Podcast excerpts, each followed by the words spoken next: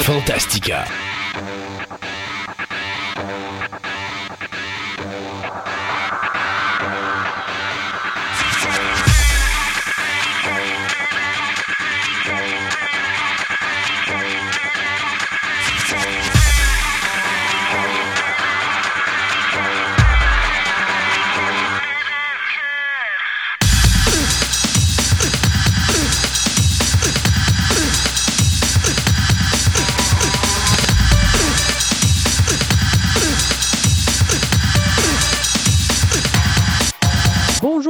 Et messieurs, bienvenue à cette nouvelle édition de Fantastica. Mon nom est Christophe Lassens et face à moi, sur mon écran, se trouve mon ami Sébastien Côté. Bonjour Sébastien. Salut. Comment ça va, Seb? Ah, pas si pire, pas si pire. L'été commence, là, donc euh, il commence à faire beau. Bon, on va arrêter de t'entendre chigner parce que là, tu vas être à l'extérieur, profiter de la belle température. Ben, ça dépend. Moi, mon travail commence pas mal quand la neige est fondue. Donc, euh, ton, travail, ton, travail, ton, travail, commence. Écoute, tu me dis que tu manques de temps. Alors, qu'est-ce que ça va être quand tu vas être dans le jus? Je sais. c'est ça le problème. Dis-moi, mon travail, c'est simple. C'est à partir du moment que la neige fond jusqu'à ce que la glace pogne. Ah oui, bon, alors faut croire. C'est mon gros d'ouvrir de la ah. saison, c'est là. Donc là, ça commence right now. Euh, il faut croire que la, glace n'a pas pogné euh, l'hiver passé parce que. Ouais, non, non, cet hiver, regarde, je te dirais, au travail, là, tout le monde n'a rien compris de cette année parce que d'habitude, on a le temps de souffler, on a le temps de préparer les affaires, le temps de, peaufiner les affaires. Puis là, cette année, euh, il n'y a personne qui a eu le temps de rien faire. C'est fou. non, c'est Surcharge de travail, surcharge de travail, mm. surcharge de travail. Et ça va m'amener une petite annonce ici en ondes avant de commencer euh, notre sujet du jour. Euh, parce que, euh, bon, entre la dernière émission et cette émission-ci, votre hôte a eu quelques petits problèmes de santé assez sérieux. Et bon, il y a eu plus de peur que de mal, mais ça l'a forcé une petite conversation entre moi et mon épouse qui m'a dit gentiment va falloir que tu slack un petit peu, tipette. Alors. C'est euh, ça. Alors, écoutez, euh, j'ai quand même la moitié de la cinquantaine et je me comporte comme si j'étais au début de la vingtaine. Alors, à un moment donné, veut, veut pas, le corps m'a comme dit euh, non, excuse-moi, mais non, tu n'es pas au début de la vingtaine, tu es bien au milieu de la cinquantaine.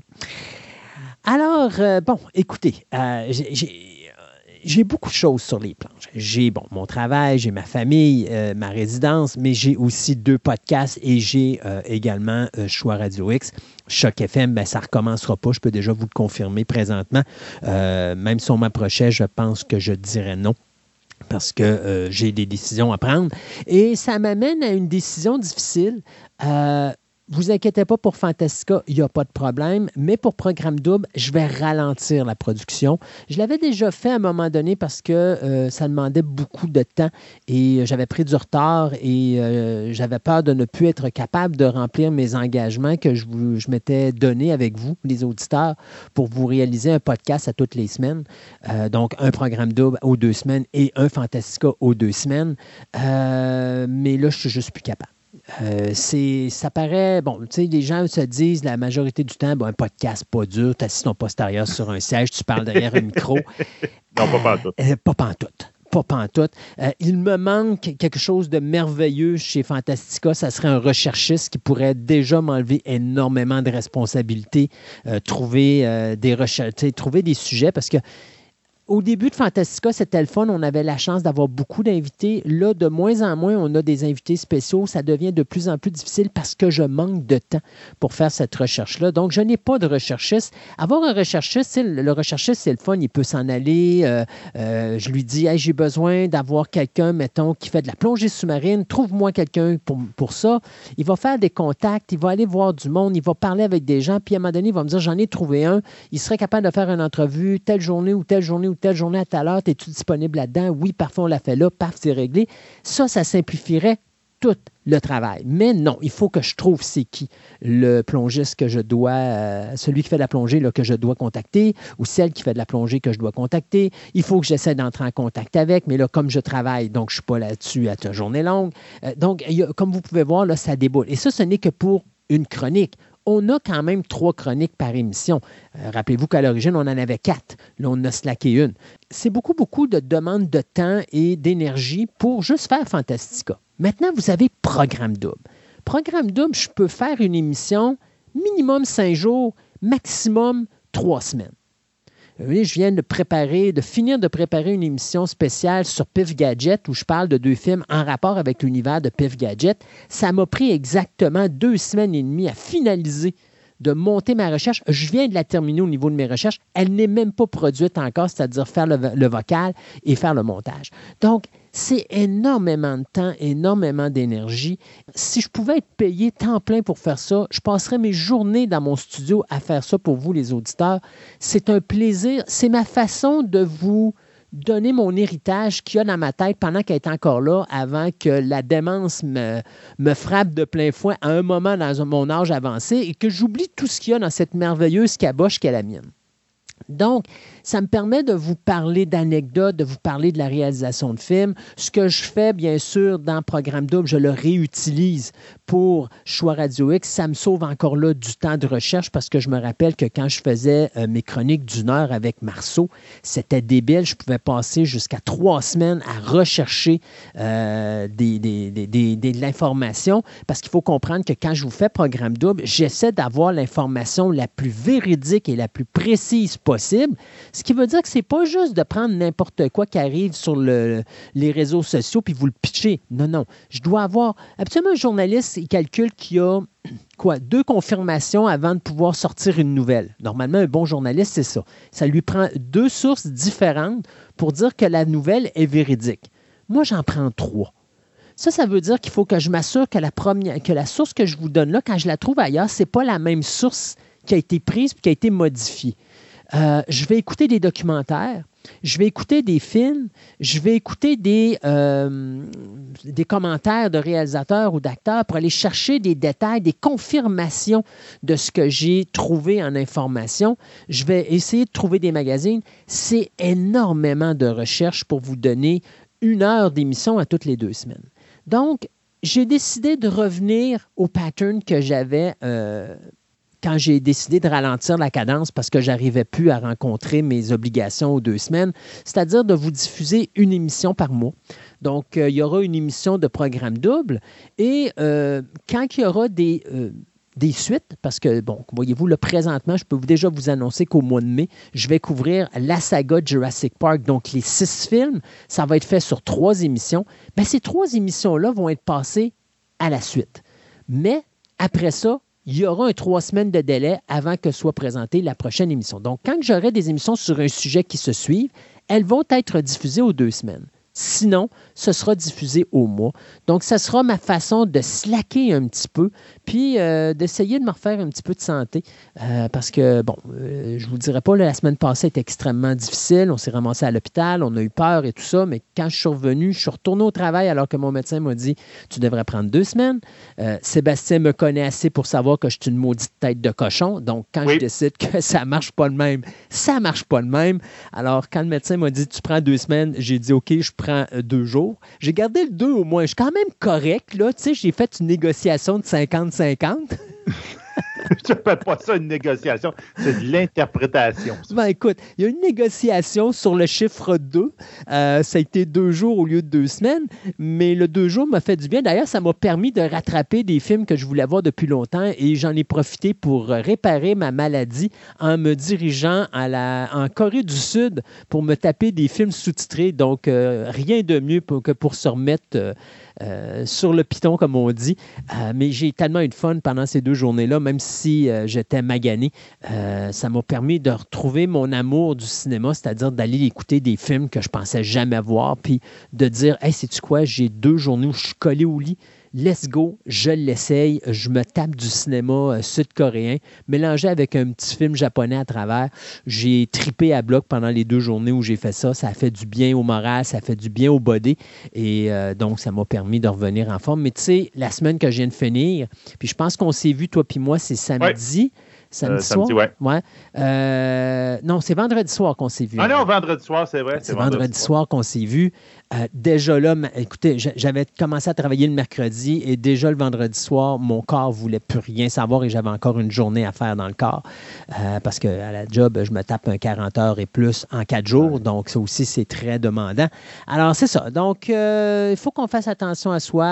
On s'occupe de notre petit body. Et il y a des choses qui s'en viennent aussi en plus parce qu'il y a des choses que vous ne savez pas, mais à cet automne, à la rentrée, on vous prépare des belles petites surprises. Ça, c'est de la surcharge de travail qui va s'en venir.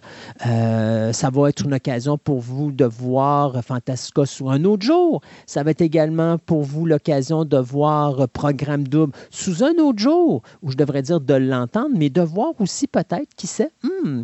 Mais ça, on va vous en venir plus tard parce qu'on est encore en train de tester des choses. Euh, puis il faut qu'on s'assure avant que ça fonctionne, avant de vous dire que ça va euh, être fait. Mais c'est des choses que moi, je, je visais le, printemps pour Programme Double. Puis finalement, j'ai pris la décision d'envoyer ça à l'automne, question de me permettre de récupérer et de ne pas me rebrûler encore euh, ou de brûler de nouveau la chandelle par les deux. Ceci dit, aujourd'hui, à notre émission, nous allons parler avec Andréane d'archéologie moderne. Donc, euh, ça, elle va vous expliquer plus en détail ce que ça veut dire. On va également, avec Sébastien, parler de création web. Et aussi, on a une invitée spéciale avec nous, euh, c'est Madame Nathalie de Bourget, qui va nous parler du chant. Donc, euh, ça, c'est une entrevue que j'ai adoré faire. Quelle charmante jeune dame euh, qui donne des cours. Donc, écoutez ça et à la fin de l'émission, euh, ben, c'est la dernière entrevue qu'on va passer. Elle va donner ses coordonnées, des choses comme ça, des choses que je vais euh, vous mettre également sur la page Facebook. Mais si des fois vous voulez avoir des cours personnalisés de chant, cette femme-là est là pour vous. Donc, elle va nous parler un petit peu de ce c'est quoi le chant. Et c'est plus complexe qu'on le pense. C'est pas juste de faire du euh, do, ré, mi, fa, sol. C'est euh, vraiment, ça va avec les tripes, ça va avec le cœur, un peu comme ce qu'on fait ici à Fantastica.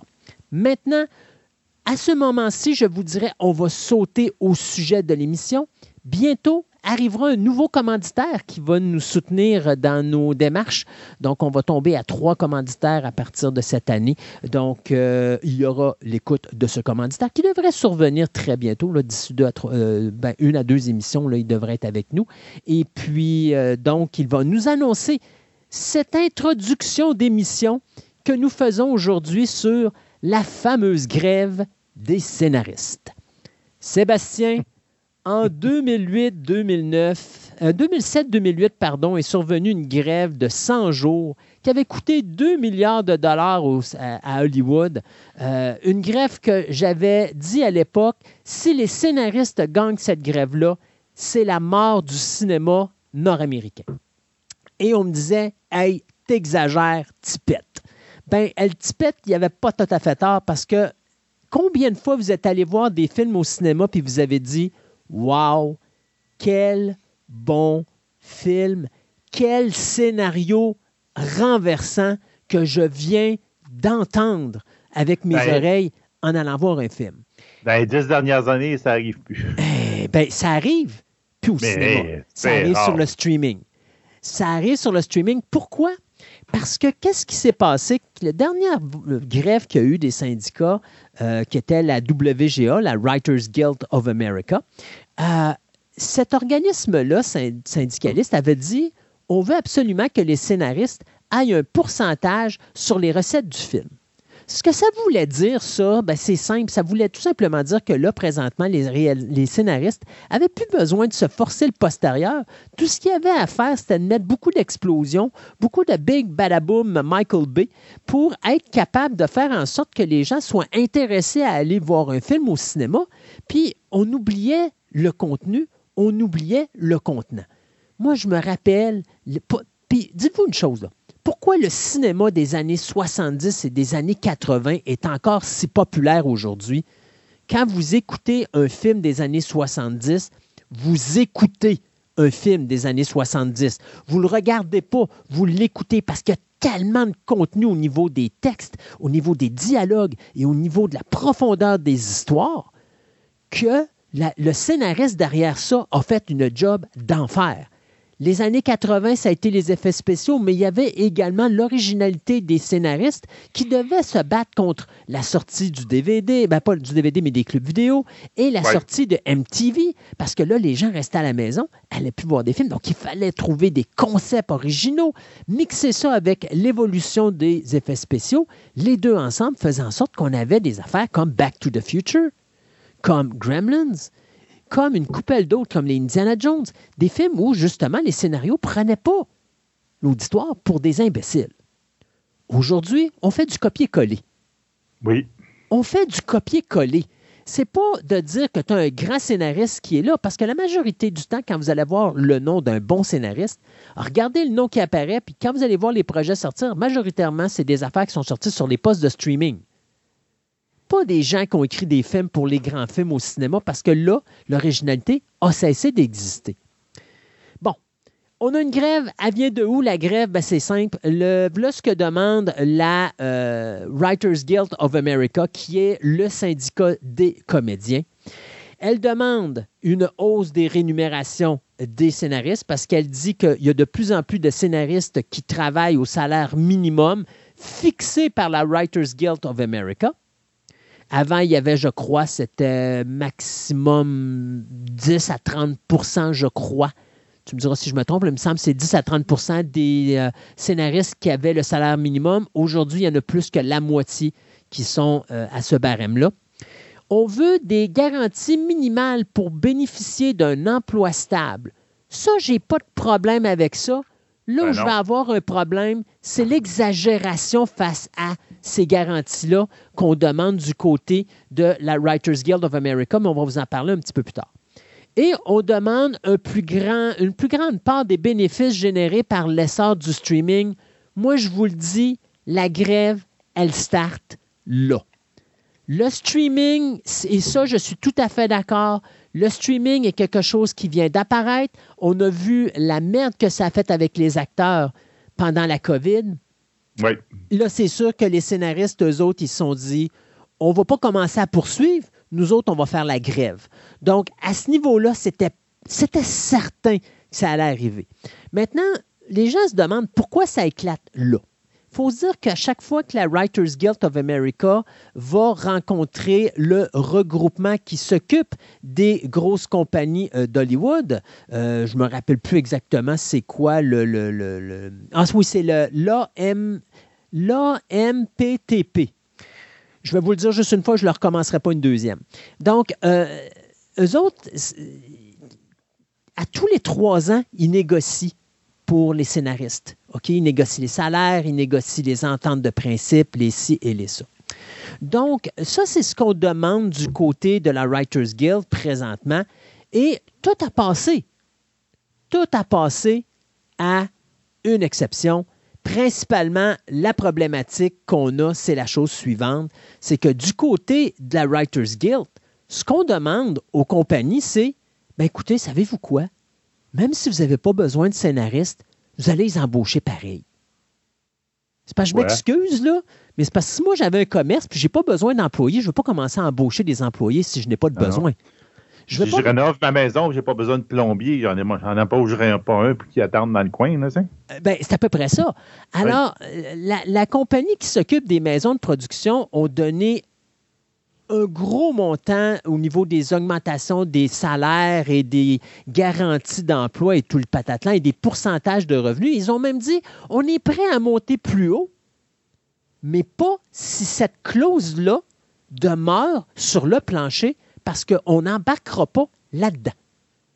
Et ça bloque juste là. Vous avez l'association des, des compagnies de cinéma qui, eux, sont prêts à donner plus de cotes sur les films. Ils sont prêts à donner une redevance aux scénaristes, même si le show est présenté sur un poste de streaming un an après sa création. Hey, pensez-y, là. Vous faites une job, puis ça continue à être diffusé un an plus tard, puis vous continuez à avoir un chèque pas mal.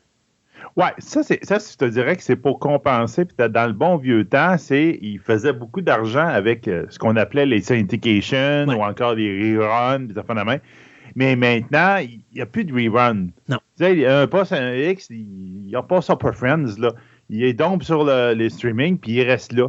Puis l'auditoire des streaming, on le dit souvent, là, c'est nébuleux. Ouais. C'est caché. C'est pas partagé. Donc là, les writers, ils disent Ouais, ça tombe là, mais j'ai-tu vraiment ce que j'ai de droit? Il y, a au moins ça, il y a un questionnement à se poser. Parce qu'effectivement, dans le temps, tu avais des. les codes d'écoute, puis ça même avec les TV, mais avec ça, avec les, les, les, les streaming, t'as pas ça. Donc, les writers, ils savent pas. Mais ils l'ont. C'est ça qui est le pire. Tu sais, tantôt, je vais vous parler de la saison 2 de Monsters, euh, de Jeffrey Dahmer's Story. Euh, moi, je viens de finir la série qui est excellente en passant.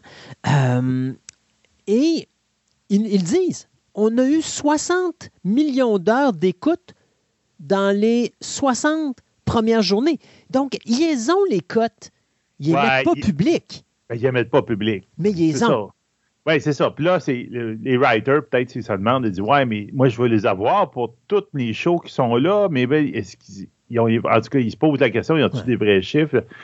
C'est pareil, comme tu les codes d'écoute, souvent, c'est pas le poste qui fait ça. C'est une compagnie X à côté, indépendante, donc un peu supposé d'être impartial, qui donne les codes d'écoute. Alors que là, c'est là, du gars, ben. Il y a tant de personnes qui ont écouté le poste. Ah oui, c'est-tu toi qui as dit ça ou c'est il se pose peut-être ces questions-là. Il y a pas, c'est pas totalement faux. Il y, a, des bons questionnements à avoir là, mais à un moment donné, c'est sûr qu'il y a ben, d'autres choses. Comme je dis, tout le monde, tout le monde est d'accord là-dessus. Là. Puis, il n'y a personne qui sauve de ses responsabilités. Là. Les postes de streaming sont là, puis on dit pas de problème. On, va écouter. On est même prêt à augmenter les offres qui ont été mises à la table. Moi, là où j'ai de la misère, c'est de dire aux compagnies, vous allez embaucher du monde, vous n'avez pas besoin. Euh, excuse-moi, ça marche pas comme ça. Et eux autres, ce qu'ils disent, c'est parce que euh, la Writers Guild, eux autres, ce qu'ils disent, c'est parce que là, les compagnies, eux autres, ce qu'ils font, c'est qu'ils embauchent des employés à contrat. Ouais, je ne veux pas faire de peine, mais le gouvernement ici au Québec, c'est exactement ce qu'ils font. Il n'y a plus de temps plein maintenant. C'est tout du monde contractuel. Parce que pourquoi? Ben, ils ne sont plus capables de donner des pensions euh, aux gens qui travaillent temps plein comme ils en faisaient avant. Puis tu vas me le dire, Sébastien, tu travailles, toi, dans, cette, dans ce style d'univers-là gouvernemental. Oui. Euh, tu des bonnes, tu vas avoir une bonne pension quand tu vas avoir terminé ta, ta, ben carrière avec le gouvernement. Mm-hmm. Ben Mais la seule façon de pouvoir sauver la carte, parce qu'on s'entend qu'il y a de moins en moins de personnes qui, euh, qui travaillent, mais il y a de plus en plus de monde qui vont tomber à la retraite, ce qui fait qu'on va avoir de moins en moins d'argent qui va rentrer dans la caisse pour payer ces retraites-là ben la seule façon de le faire, c'était d'arrêter ça à un moment ou à un autre. Euh, parce qu'à un moment donné, on n'arrivait plus. Alors, qu'est-ce qu'on a fait? Ben, on a dit à partir de maintenant, les gens qui sont embauchés sont à contrat. Tu m'as embauché pendant euh, pour composer les, euh, pendant un an pour travailler sur ta, ta série. Mais pendant qu'elle roule, pendant que tu la tournes, je suis plus là. Mais c'est pas grave. besoin de toi. Ta job est fini. Ta job est fini, oui. On va faire. Tu, vas faire autre chose. Tu vas aller chercher un autre contrat ailleurs. C'est pour ça qu'ils ont des agents, ces gens-là. S'ils n'ont pas d'agent, mm-hmm. ils s'en trouvent un. Lui, il va leur trouver de la job. Mais tu sais, moi, je vois la, le Writers Guild qui dit que là, leurs scénaristes ont, mal à vivre de leur métier, euh, leur salaire stagne ou ils baissent avec l'inflation. Il y en a peut-être trop, à un moment donné. OK, ils ont de la misère à vivre. Hey, écoute, je ne veux pas te faire de peine, j'ai vu des scénaristes, là. OK, leur maison, c'est 18 fois la mienne. Mm-hmm. C'est sûr et certain que si tu gagnes un million de dollars en salaire, puis en recettes, par les, les profits de la compagnie, puis tu te le quittes, puis tu t'achètes une maison à 3,6 millions, ben, et si tu vis au-dessus de tes moyens, ben, je m'excuse, mais ça, c'est pas mon problème. Tu es capable de gérer. Je comprends, il y en a du monde qui vont me dire aux États-Unis, c'est pas le même style de vie qu'ici. faut que tu te payes des assurances pour aller à l'hôpital, faut que tu payes ci, faut que tu payes ça. Tout à fait d'accord. Mais le salaire que ce gars-là va gagner en salaire, tu sais, c'est pas vrai qu'un scénariste, là, il va juste gagner 10 000 pour un contrat. Là. Puis on parle d'un contrat qui va durer trois mois. Euh, je m'excuse, là, mais le scénariste en question, là, euh, je regarde des scénaristes, là, Ben- puis je regarde les maisons qu'ils ont, là, puis oh, minute, minute, là. Ouais. Mais Il y en a, il y en a qui, je te dirais, c'est pareil comme n'importe quoi. Oui. C'est pareil comme le niveau des humoristes au Québec, etc. Il y en a qui gagnent des millions, puis etc. Puis il y en a d'autres, là. Tu sais, des- ceux qui disent, ah, ils ont de la misère à gagner leur vie, ben c'est des, le gars qui va à, je sais pas, à Saturday Night Live, euh, Live. Puis là, il dit. Ouais, Saturday Night Live, ouais. Live, c'est ça. Puis il fait les, euh, les punchlines, là, c'est de tel artiste, aux enfants de même. C'est sûr que lui, il est payé euh, au punchline, là. Donc, je suis pas mal sûr que euh, c'est un, très petit sideline. Ça, ça, c'est un job. Mais c'est peut-être qu'à un moment donné, il y en a trop. C'est pas n'importe quoi, là. Oui. Si- S'il y en a qui n'arrivent pas à vivre là-dedans, puis il y en a d'autres qui font un million, tu dis, ben, il y a les bons, puis il y a les moins bons. Exact. Et- veux essayer de percer là-dedans, c'est plate, là, mais tu rentres pas. C'est la nouvelle génération, c'est dit, ah, on- je vais rentrer, puis je vais rentrer déjà, puis je suis capable de vivre de ça. Ouais. Excuse-moi, mais il y a 30 ans, là, ceux qui ont rentré les premiers, là, il y avait de la misère de vivre de leur. De, ils faisaient d'autres choses à Il côté. puis oui, il faisait d'autres choses. Ben, il, il écrivait des, il écrivait des blagues pour les gars qui faisaient du stand-up comique. Puis il, il écrivait des blagues pour un autre show, puis il écrivait des, des blagues pour un talk show, puis il écrivait des ci, puis il écrivait des ça. Sais-tu quoi? Euh, les studios disaient qu'il y a 10 ans, il y avait 333 millions de dollars de bonus qui avaient été donnés aux scénaristes. L'année dernière, on parlait de 494 millions de dollars. C'est l'année dernière, on était en COVID. Ben oui, puis OK? plus. Bon, le streaming a amené une panoplie de possibilités de jobs. Euh, regarde, pensez là, un show télé, là, un show télé, c'est pas un scénariste, là. C'est ce qu'on appelle un, writing room, c'est-à-dire que vous pouvez avoir jusqu'à 10, même 20 scénaristes dans un writing room qui vont travailler, oui, à contrat. Ils vont être payés pour la job qu'ils font. C'est-à-dire qu'ils travaillent sur tel épisode, ben, ils vont travailler pour le temps qu'ils travaillent sur cet épisode-là. Fait que s'ils travaillent sur trois épisodes sur la série télé de 10 épisodes, ben ils sont payés pour trois épisodes. Mais pendant ce temps-là, il n'y a rien qui les empêche d'aller travailler ailleurs aussi ou d'avoir un autre contrat par en dessous de la table. Il y a plein de jobs possibles. Et c'est pour ça qu'ils ont des agents. Mais de là à dire aux compagnies, vous devez payer des scénaristes que vous n'avez pas besoin, hey, moi le premier, je dirais, sais-tu quoi, va t'asseoir dessus puis tourne sur ton siège. Ça n'a pas de sens. Non, non, ça, c'est grave. On, on- on va être en salle à côté, tu vas nous payer, puis en salle à côté, si tu as besoin de réécrire une ligne. Oui, oui. Puis sinon, ben, sais-tu quoi, je reste chez nous, mais j'ai un chèque de paye qui rentre pareil. Euh, ça marche pas de même. Non, non. Puis l'autre point qui, qui échappe, ah ben, qui échappe, qui veulent avoir négocié, ils veulent avoir des assurances contre l'intelligence artificielle. Oui, mais ça. Ça, ils ont quoi? peur de ça. Eh ben, sais-tu quoi? Bravo, la, la Writers Guild, parce que vous venez de donner l'occasion à Hollywood de se servir de l'intelligence artificielle. Qu'est-ce que tu penses qu'ils vont faire pendant Ben voilà. les, euh, votre grève? Là? Ben voyons. Tu sais, c'est- tu viens de leur donner l'opportunité de le tester, le produit. Parce que là, ils vont se dire, sais-tu quoi? Parce que là, ils ont bien averti. Là. Disney a envoyé une lettre, CBS, ABC, Ouais. Netflix, euh, HBO Max, ou HBO Max plutôt, excusez, là, euh, qui est Discovery Channel et Warner Bros. Ils ont tous envoyé des lettres aux showrunners et aux producteurs qui font habituellement aussi également de la scénarisation. Ils ont dit, on comprend que vous ne ferez pas de travail de scénarisation, Puis faites le reste. mais vous allez faire votre job de producteur puis de showrunner, par exemple. Parce que sinon, ça. vous allez vous ramasser dehors. Et Puis, vo- puis votre travail comprend, entre autres, de pouvoir éditer ou Exact. de rectifier des le lignes de scénario, scénario, scénario pour pouvoir euh, Ah non, ça, ça sort pas bien, dis- dis-le de même. Ouais. C'est qu'il dit, vous le faites habituellement. C'est pas parce que tu es, writer en même temps que tu es en grève que tu peux pas le faire. Exact. Et ça, ça va amener des problématiques parce que ça va amener des chicanes. euh, et ça va amener à des mises à pied, ça c'est sûr et certain. C'est certain que ça va arriver. Écoutez, on n'en a pas pour une semaine, on n'en a pas pour un mois. Je pense qu'on en a pour un petit bout. Euh, regarde, parce- si tu regardes euh, le, le CEO de Warner Bros. Discovery, qui, euh, de M. David euh, Zas- Zaslav, je pense que ça se prononce ouais. Zaslav. Il a dit Hey, que- qu'est-ce que vous pensez qu'il va arrêter ce- ce- ce- cette grève-là? Il dit Ah, ça va être la love, l'amour du, du- du travail et, euh, et de la business. Yeah, Il dit, right.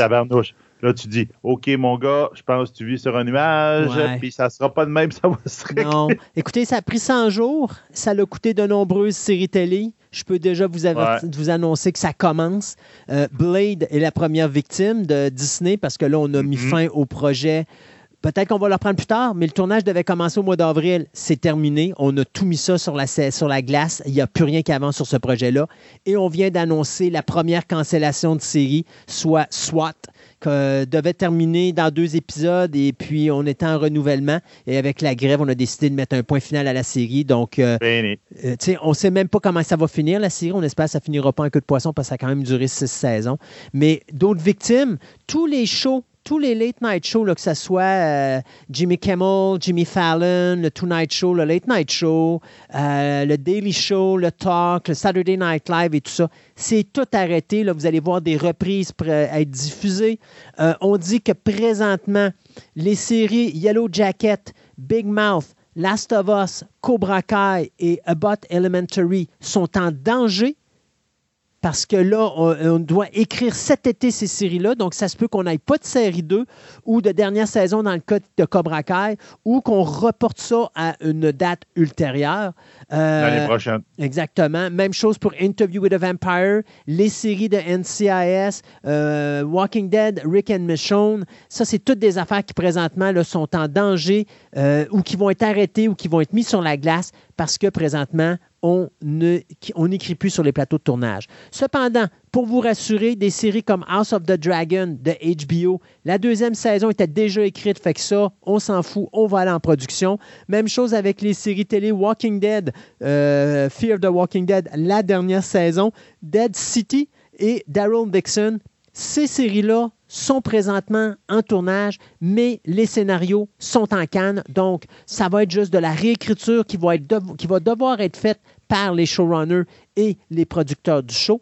Euh, même chose pour des séries comme Dark Winds, Orphan Black Echoes et Parish. Ça, c'est des affaires qu'on peut vous dire que présentement, c'est safe, il n'y aura pas de problème. Mais pour le reste, toutes les annonces qu'on va vous faire aujourd'hui sur les mm. shows renouvelés ou des séries qui s'en viennent, calculez qu'on est en, en grève de scénaristes présentement. Ces shows-là, les dates qui vont être remises ou les confirmations qui vont être données peuvent être retournées parce que si ça prend trop de temps, ben, il y a des affaires qui vont crever. Et encore une fois, dans ces maudites grèves-là, et vous aurez deviné que je suis un anti-syndicaliste, c'était bon dans les années 50, c'était bon dans les années 40, c'était bon dans les années 60, je ne dirais pas les années 40 s'il n'y avait pas de syndicat à cette époque-là, mais les années 50, les années 60, les années 70, c'était bon à cette époque-là parce que ça a brassé le système et ça a mis des guidelines mais aujourd'hui, je pense qu'on est au-delà de ça. Et là, ben, c'est toujours la même affaire. C'est nous autres, le petit monde, qu'on paye pour ça. Et nous autres, les auditeurs, ben, on va encore manger la raclée parce qu'il y a des shows qui vont être cancellés qu'on aimait, parce qu'il y a des films qu'on veut voir mais qui n'arriveront pas, parce qu'il y a des projets qu'on voulait voir puis qui aboutiront pas. Mm-hmm. On va être encore les victimes là-dedans. Mais pour les autres, dites-vous une chose, c'est une deuxième pandémie. On retourne en confinement. Et puis, il n'y a pas de production qui va se faire. Et ça prendra peut-être un nouveau Jurassic Park pour nous montrer comment faire un film quand on sortira de cette grève-là, qui pour moi est la pandémie numéro 2 euh, dans les cinq dernières années du milieu hollywoodien. As-tu quelque chose à rajouter là-dessus, Sébastien? Non, c'est correct. Oui, c'est ça. Alors, euh, nous, on À part que euh, la dernière a duré 100 jours, la seule de précédente, je pense qu'elle avait duré 150 jours. Donc. Euh, on a pour trois mois à peu près. Ouais, facile. Regarde, ça. sera pas court. Moi, moi je pense qu'ils vont les laisser, ils vont les laisser chauffer à l'extérieur. puis quand ils arriveront au fret, ben, ils vont dire on va avoir pitié d'eux, on va leur donner un petit bonbon. Là, puis. Ou encore, la Writers Guild va dire on laissera pas, on laissera pas geler dehors nos, nos membres. Ouais, Mais, tu sais, tu vois qu'il y a quand même quelque chose de fort là-dedans parce que c'est quand même 97,3% des membres qui ont voté pour la grève. C'est extrêmement mm-hmm. élevé. Alors, euh, on voit que du côté des scénaristes, là, puis moi, je le dis, je le dis et je le répète, c'est le streaming qui est à la base de cette négociation-là. Je suis tout à fait d'accord. Ah oui. Mais il y a des points que je ne suis pas d'accord. Et euh, à un moment donné, il faut, faut apprendre à. Ça aurait pu se régler cette situation-là parce qu'il avait juste enlevé ça. Puis la, négociation, elle aurait été super correcte. Donc, on s'acharne sur un point stupide et imbécile. Et je m'excuse, mais moi, je considère ça stupide et imbécile. Tu ne demandes pas à un commerce ou à une compagnie d'embaucher du monde s'ils ne l'utilisent pas.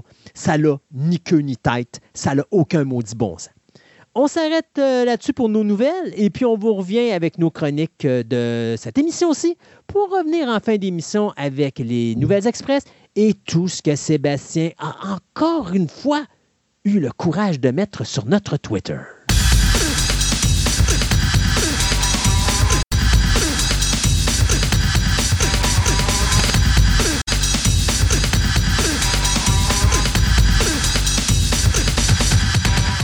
Ce segment de nouvelles vous est présenté par Vidéo Centre-Ville, le plus grand club vidéo répertoire de la ville de Québec.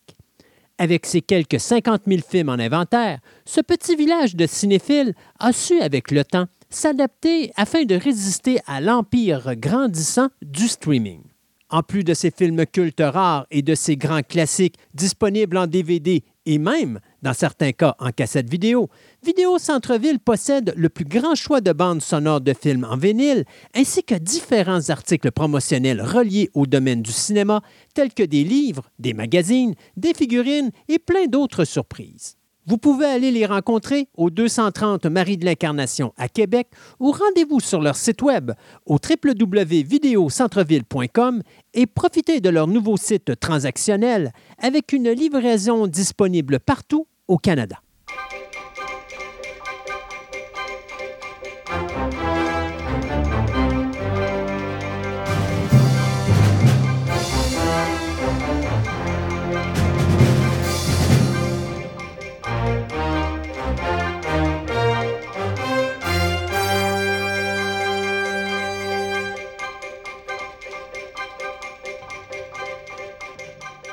Sébastien, pour commencer ce segment de nouvelles, non, je ne parlerai pas de Jerry Springer, c'est ça, Springer? Oui. Le, euh, on pourrait dire le André Arthur de la télévision américaine qui nous a quittés, mais j'ai le staging de crépage de, de chignon. Oui, mais j'ai décidé dans la prochaine émission que j'allais faire une chronique sur Jerry Springer parce que je pense qu'il mérite Écoute, ça a été un monument. Il a changé la télévision nord-américaine. Oh oui. Ça serait difficile de passer par-dessus. Donc, je vous garantis qu'à la prochaine émission, on aura une chronique sur le personnage qu'était Jerry Springer et on vous fera écouter quelques extraits de ce que ça donnait dans ses shows. Écoute, probablement un des rares shows télé où j'ai vu qu'il y avait des bouncers sur le bord pour retenir les, euh, les participants pour pas qu'ils se taboche la marboulette en plein, euh, en plein programme. Euh, écoute, on, en reparle dans la prochaine émission. Mais je vais vous parler, euh, à défaut de parler de décès, je vais vous parler d'une actrice qui est décédée, qui a eu enfin, finalement, c'est quoi?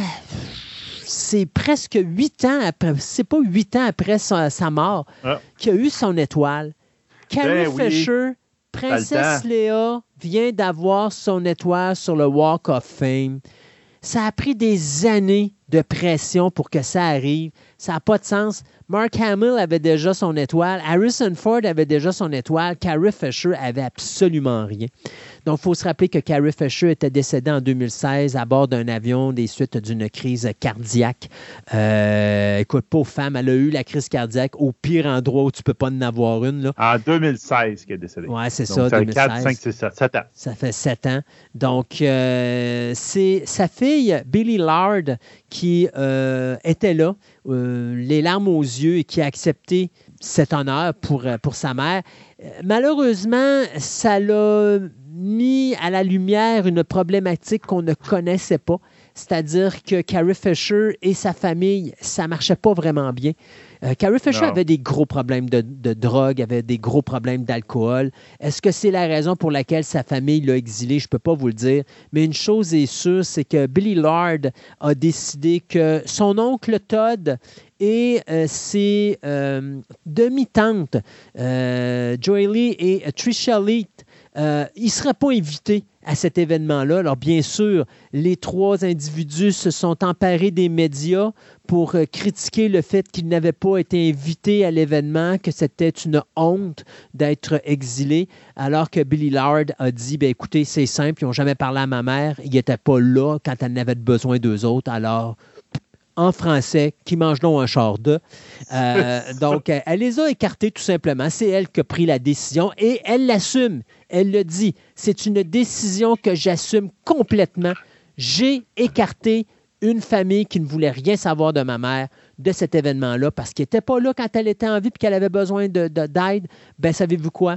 Ils n'ont pas d'affaire à être là au moment où on lui décerne euh, un prix euh, pour sa carrière. Donc, elle a finalement eu Carrie Fisher, son étoile. Ça, c'était euh, le 4 mai dernier sur le Walk of Fame d'Hollywood. Euh, elle qui a commencé euh, sa carrière d'actrice dans le film Shampoo de Al Axby en 1975. Bien sûr, on la connaît sous le titre de la princesse Léa dans la saga de Star Wars. Moi, je me rappelle surtout d'elle dans The Blues Brothers. Euh, oui! Elle tellement bonne dans ce film-là. Une kick-ass woman, comme on dit. Elle cherchait, bien sûr, à abattre... Sais-tu, c'est pas Elwood qui a cherché à abattre, c'était... Euh, c'est le personnage de Don Aykroyd. Ouais, non, c'est pas le personnage de Don Aykroyd qu'elle essaye d'abattre, c'était le personnage de John Bellucci. Euh, qui était le plus petit de la gang. Le petit grassouillet, là, euh, est en amour avec, bien sûr. Puis tu te rappelles, c'est le seul moment où John Bellucci va enlever ses lunettes, puis qu'il fait des beaux yeux, puis qu'il fait un beau French kiss avant de la domper dans, une, dans, un tas de boîte parce que la police arrive, puis OK, c'est le temps qu'on s'en aille. Euh, donc, Carrie Fisher qui rejoint plus de 2000 grands noms du cinéma sur le Walk of Fame. Finalement, une je pourrais dire une étoile bien méritée par Fisher, qui a passé tellement par des bas dans sa carrière, euh, mais qui finalement a réussi à faire une belle fin euh, qui, comme je disais, malheureusement, s'est mal terminée parce que pauvre femme, elle a eu sa crise cardiaque au seul endroit, il ne faut pas que tu l'ailles, à bord d'un avion entre deux continents. Ouais, c'est ça. Hey, la semaine passée, ben, la semaine passée, le dernier podcast, on vous avait parlé qu'il y avait une grosse nouvelle qui s'amenait par rapport à Babylon 5. Et je m'y attendais pas. Oui, c'est fait, mais je m'y attendais pas celle-là. Donc, euh, JMS a confirmé qu'il y, aurait un film animé, donc un dessin animé sur Babylon 5 qui va réunir probablement certains des acteurs. On ne sait pas vraiment tout. On sait juste que, tu sais, c'est pas, c'est un projet à devenir. Non, c'est un projet réalisé, terminé, cané, puis vous allez le voir bientôt. Donc, l'affaire, c'est que au moment où on, enregistre le podcast, on n'a pas les détails. On, vous allez l'avoir si vous regardez sur le net au moment que vous écoutez ce podcast, parce que le 10 mai, ils vont sortir. Euh, c'est quoi, en fait, le titre, c'est quoi la date que ça va sortir, ça va être peut-être même un trailer, je suppose. On verra ça tout le 10 mai. Euh, ça c'est fait par Warner Bros. Euh, qui, va, qui travaille là-dedans. Donc, Warner Bros. Animation qui l'ont fait. Donc, j'ai bien hâte de voir. Il paraît que ça va être une lettre aux fans et tout et tout. Donc, donc euh, j'ai l'impression qu'on. Une lettre d'amour aux fans. Donc, ça. En tout cas, moi, je pense que ça augure bien. Puis, je trouve que c'est un beau média. Ben, c'est un beau médium pour faire Babylon 5 parce que si on veut garder, même si on change les voix, parce que les acteurs sont peut-être trop vieux pour ben reprendre leur voix originale, mais si on garde les mêmes personnages, on trouve tout simplement des voix qui ressemblent aux acteurs, puis on les modifie un petit peu, on peut même continuer ou raconter une histoire avec les personnages de la série originale. Donc, je pense qu'effectivement, c'est une très bonne idée. Et avec l'animation 3D, on est capable de sortir de quoi de vraiment exceptionnel au niveau de B5, qui ne fera pas une grosse différence Hein? Parce que honnêtement, les, effets spéciaux de Babylon 5 de l'époque étaient faits en animation 3D. Donc les vaisseaux et tout ce qui est dans l'espace va ressembler exactement à ce qu'on avait dans la série télé. C'est juste les comédiens qui vont être différents. Donc j'ai hâte de voir comment ils vont avoir fait ça puis tout. Est-ce que ça va être du 3D? Est-ce que ça va être euh, plus classique? Regarde, aucune idée. Ça, c'est peut-être, je te dirais, le petit point que certaines qui se posent bien des questions. Mais regarde, on verra bien. On s'en reparlera au prochain podcast. Yes s'abrasse dans l'univers de Yellowstone. Car, Kevin, écoutez, ça fait un petit bout de temps qu'on on le sait, qu'il y a des, des tensions entre l'acteur Kevin Costner qui, lui, ben écoutez, Kevin Costner, c'est un gars qui aime bien faire du cinéma. Il aime bien les grands films. Et là, il y a un projet sur lequel il travaille. Puis là, son projet de film est plus important que son projet de série télé parce que, bien sûr, il va faire plus d'argent avec son film. Puis ça va faire moins ben de travail parce que c'est con, là, mais une journée, quand vous travaillez sur une série télé, là, dites-vous que si la, la, série télé dure, euh, mettons, je sais pas moi, huit mois de tournage, c'est des journées de 12 à 14 heures euh, par jour. Et ça, c'est pendant six jours sur sept. C'est extrêmement demandant de travailler pour la télévision. Il y en a qui se spécialisent là-dedans parce qu'ils ont une bonne routine de vie. Il y en a d'autres qui essayent, mais qui ne font pas ça très longtemps parce qu'ils ne sont pas capables de toffer la run. On n'a qu'à penser à Sylvester Stallone, qui s'est plaint récemment parce qu'il trouvait justement que c'était trop demandant pour lui. Écoutez, il y a 76 ans, je peux comprendre. Ben mais là, il euh, faut croire que ça a explosé entre euh, le, co-créateur Taylor Sheridan et, bien sûr, la star vedette de Yellowstone, Kevin Costner, puisque Kevin Costner a annoncé qu'il quittait la série Yellowstone à la fin de la cinquième saison. Ça a commencé où ce bordel-là? Bien écoutez, ça a commencé l'année dernière, alors que euh, Kevin Costner, qui travaillait sur son projet de film, avait dit, moi, je suis prêt à vous donner une semaine pour tourner mes séquences. Ça, c'est ce que la légende urbaine dit parce que le concept, ben, l'agent de Kevin Costner dit ça n'a pas de sens. là. C'est pas vrai que Kevin Costner, qui adore cette série-là puis qui a travaillé tellement fort sur la production de Yellowstone, va croire qu'en une semaine, il peut faire la, réalisation de toutes ces scènes alors que c'est l'acteur principal. C'est totalement, euh, euh, hors contexte ce qui a été dit là. Euh, non, ce n'est pas vrai, mais n'empêche que là, ça vient d'éclater et bon, on avait tourné et on avait présenté la première moitié de la cinquième saison l'année dernière en disant que on reporterait probablement dans le courant de l'année 2023 la deuxième moitié de la cinquième saison. On est rendu au mois de mai, le tournage n'est pas commencé, les scénarios ne sont même pas écrits au moment où on se parle. Avec la grève des scénaristes, vous avez compris qu'il n'y aura pas de scénario avant au moins cet automne. Donc, c'est peut-être, on ne sera même pas sûr d'avoir la fin de Yellowstone avant la fin de 2023. Donc là, ce qu'on est en train de voir, c'est qu'on est en train de négocier avec Costner pour savoir veux-tu, quand est-ce que tu vas revenir pour finir ce, ce qu'on va faire? Et si tu quittes, tu peux-tu au moins faire de quoi pour qu'on se débarrasse de ton personnage? Parce qu'à la fin de la série télé de la cinquième saison de Yellowstone, ça ne veut pas dire que la série Yellowstone arrête. Non. Yellowstone, comme on le connaît là, termine. Donc, cette série-là de cinq saisons va se terminer.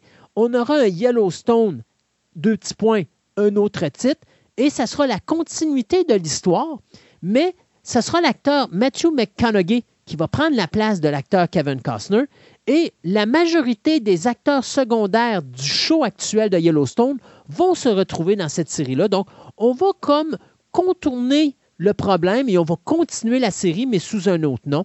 Maintenant, on va attendre de voir ce qui va se passer avec la continuité de Yellowstone, mais je peux vous dire qu'il n'y euh, a rien qui va se décider avant euh, facilement euh, la fin de la grève des scénaristes et aussi vous dire que dans le cas du projet avec Matthew McConaughey, il ne faut pas s'attendre à avoir de quoi avant facilement l'automne 2024. beaucoup de monde ont apprécié de beaucoup la série Endor. On savait que la deuxième saison, il y en avait une deuxième saison, puis là, on savait le monde espérait, ils vont peut-être en avoir une troisième de la même, mais je vous, je vous confirme de manière très confirmée que la saison 2, ça va être la dernière. Donc, c'est Endor saison 2. Euh, on mais ça a toujours été confirmé pour deux saisons seulement. Je comprends pas pourquoi il y a du ben, monde qui s'attendait à plus. Là. Parce que la, cette première saison a tellement été il y a du monde qui l'ont détesté complètement, mais il y en a qui l'ont apprécié parce que ça changeait complètement le, genre de Star Wars et espéraient en avoir plus. Mais il y a beaucoup de monde qui disait même que c'était probablement dans ce qui s'était fait de mieux à la télévision dans l'univers de ben, Star Wars. J'avoue que moi, pour l'avoir écouté, je suis pas un tripeux de Star Wars, mais pas du tout. J'ai de beaucoup, mais de beaucoup apprécié Endor beaucoup plus que toutes les autres séries qui ont été faites à date dans l'univers de Star Wars. Mais bon. En tout cas, donc, saison 2, c'est confirmé. Il va y avoir 12 épisodes. 12 épisodes chacun. Il va y avoir euh, des chapitres de 3 épisodes chacun. Donc, 4 chapitres. Et le dernier chapitre va se terminer, donc la série va se terminer trois jours avant le film de Rogue One. OK. Donc, c'est carrément, ils vont finir la série, trois jours après, Rogue One commence. Wow. Ça, et on, sait comment, et on sait comment ça finit Rogue One, c'est ceux qui l'ont écouté. Donc, il n'y en aura pas d'autre Endor. Non, il n'y aura pas de troisième saison. Je peux te dire qu'il s'est fait nuker. Bon, donc. donc, ça, ça a été confirmé autant par l'acteur principal, par le showrunner. C'est comme ça. Euh, prenez votre pilule en espérant que le showrunner va se faire donner un beau petit contrat après, après coup et dire Garde, qu'est-ce que ça te tente de faire dans l'univers de Star Wars Qu'est-ce que ça te tenterait de nous faire découvrir de nouveau et de différent Et je pense qu'il pourrait se faire un fun fou là-dedans, puis je pense que ce serait une très bonne idée pour l'univers de Star Wars. Ça ferait du bien. Mhm.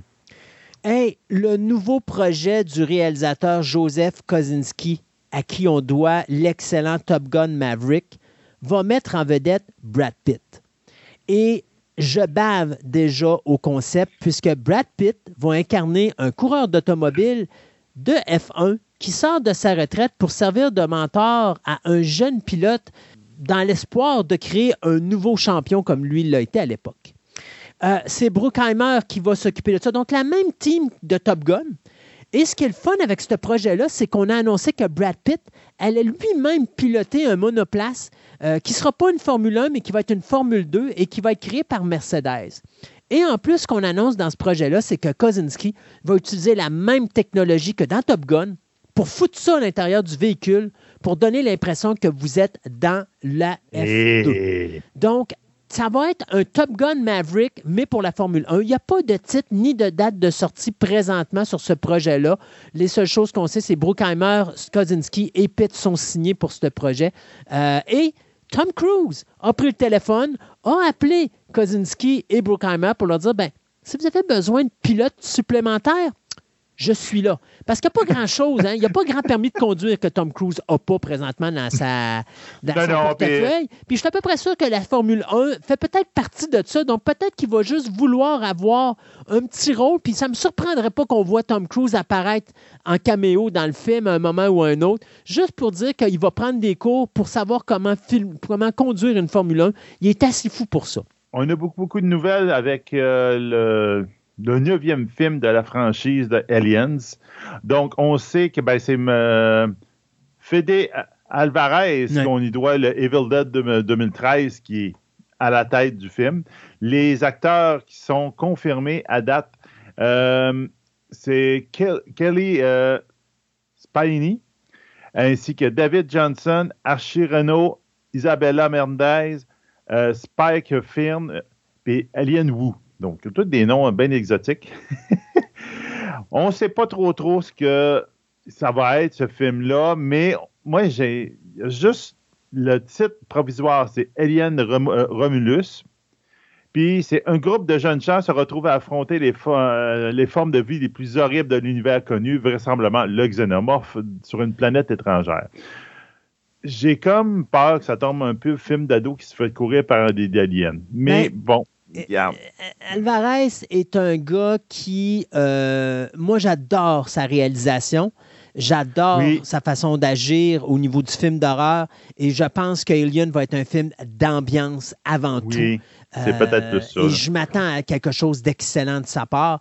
Puis ça nous amène aussi à la série télé parce qu'il faut se dire que le gars qui fait Fargo, euh, qui est euh, Noah Hawley, c'est lui qui a hérité du produit euh, de la série télé Alien. Bien, on nous a confirmé que ça va se passer juste après Prometheus et on a signé l'actrice Sydney Chandler comme actrice principale. Donc, c'est juste ça qu'on sait pour le moment de la série, mais ça va se passer dans la ligne des films de Alien. On ne va pas s'occuper de la ligne des Alien versus Predator et on nous confirme que ça va être le premier film de la saga Alien à se passer du début à la fin sur la Terre. Donc, j'ai bien hâte de voir la série. Moi, j'ai plus peur de la série télé que, du film. Du film, mais. Je suis d'accord avec toi. C'est quand même Noah Hawley qui est là. série TV, là, je suis pas sûr. Ben écoute, J'ai hâte de voir comment ils vont travailler ça, là. Mais, Les séries télé, il faut s'entendre maintenant, c'est des films de 6 heures ou 8 heures. Ouais, ben c'est ça. Alors, moi, ça ne m'inquiète pas. Euh, je, n'ai aucune inquiétude pour Alien à ce niveau-là. Puis, c'est le gars de Fargo. Fargo, c'est excellent. Donc, je m'attends quand même à une certaine qualité. Mais je pense quand même que, écoute, je regarde ce que Disney a fait avec Predator, avec le film Prey. Puis je pense que Disney nous a toujours démontré un grand respect des grosses franchises. Donc je m'attends à ce qu'ils fassent de quoi d'excellent. Et tu vois, ils ont mis deux gros noms sur ce projet-là, un gros nom sur la série télé, un gros nom sur la réalisation du film. Donc, ils ne prennent pas ça euh, à la légère. Ce pas des stupidités. Donc, je pense que ça va être des films qui vont nous surprendre, comme Prey en a surpris plusieurs. Personnellement, je considère Prey comme étant un des meilleurs prédateurs dans la franchise. Oui, mais non, c'est très, très bon. Très bon. Mais, tu sais, autant que tu vois ça, là, tu dis, bon, OK, peut-être qu'il y a des bonnes chances qu'ils fassent quelque chose d'intéressant. Puis là, tu ils font, euh, on, je pense c'est très récemment que c'est sorti True Lies, la série télévision sur euh, CBS, mm-hmm. qui a des critiques dévastatrices que c'est comment que c'est mauvais. Ouais. Mais James Cameron n'est pas là. Non, je sais. Mais tu sais, tu dis, tu as un beau principe, tu peux, ah ouais, prends le film et tire-le, dit, euh, parle de ton histoire. Mais non, ils ont résumé dans le pilote tout le film. Ouais. Imagine le skip qu'ils ont fait. Il n'y avait même pas de place pour mettre l'espèce de, on peut dire, le comic relief qui engageait la, la, femme de, euh, de, Schwarzenegger, si on prend le film là, original. Jimmy Curtis. C'est ça, Jimmy Curtis, qui, qui il faisait croire, il accrousait, mais en faisant croire qu'il était un espion. Ah non, on dit, on n'a pas de temps sur ce gars-là, on l'enlève. Puis, ah oui, là, tu dis, OK, mais c'est parce que c'est toute la relation entre les deux personnages qui est importante. Tu mets ça sur 3, 4, 5 épisodes, tu mets ça, puis tu détailles ton histoire. Là, ça a l'air, tout le monde a dit Ah, c'est tellement garoché, je crois plus à la série. Mais c'est quand même la, une des séries qui a les meilleurs codes d'écoute présentement à la télévision. Ben Donc, même si les gens détestent, ils écoutent. tant qu'il y a des codes d'écoute, Ouais, mais ça, je pense que ça ne t'offre pas. Là, euh, On verra. Ça va être je regarde les viewership, ils ont baissé de 1 million après, le premier épisode. Oui, ouais, d'accord, mais c'est quoi la moyenne? Euh, il disait 3,23 pour le premier, puis 2,6 pour le deuxième. Ça, ça comprend-tu? Euh, parce que tu as toujours l'épisode, puis après ça, il y a le VOD qui est la, reprise. Là. Les autres, ils englobent. Si tu dépasses le 4, 5, 6 millions, désolé, c'est un show qui reste. Dis-toi que quand on présentait des shows de super-héros sur le CW, là, on parlait de 1,3 à 1,8 millions d'auditeurs, puis les shows ont fait quand même 7 ans. Donc, tu sais, tu as 3 millions, c'est des très bonnes codes d'écoute, surtout pour Fox, dépendant du calibre horaire où est-ce qu'il est mis. si tu mets ça un vendredi soir, exemple, ben 3,8 millions, c'est plus que c'est plus que génial. Là, il y a un rating de 0.2. De 0.2? Oui, c'est ça.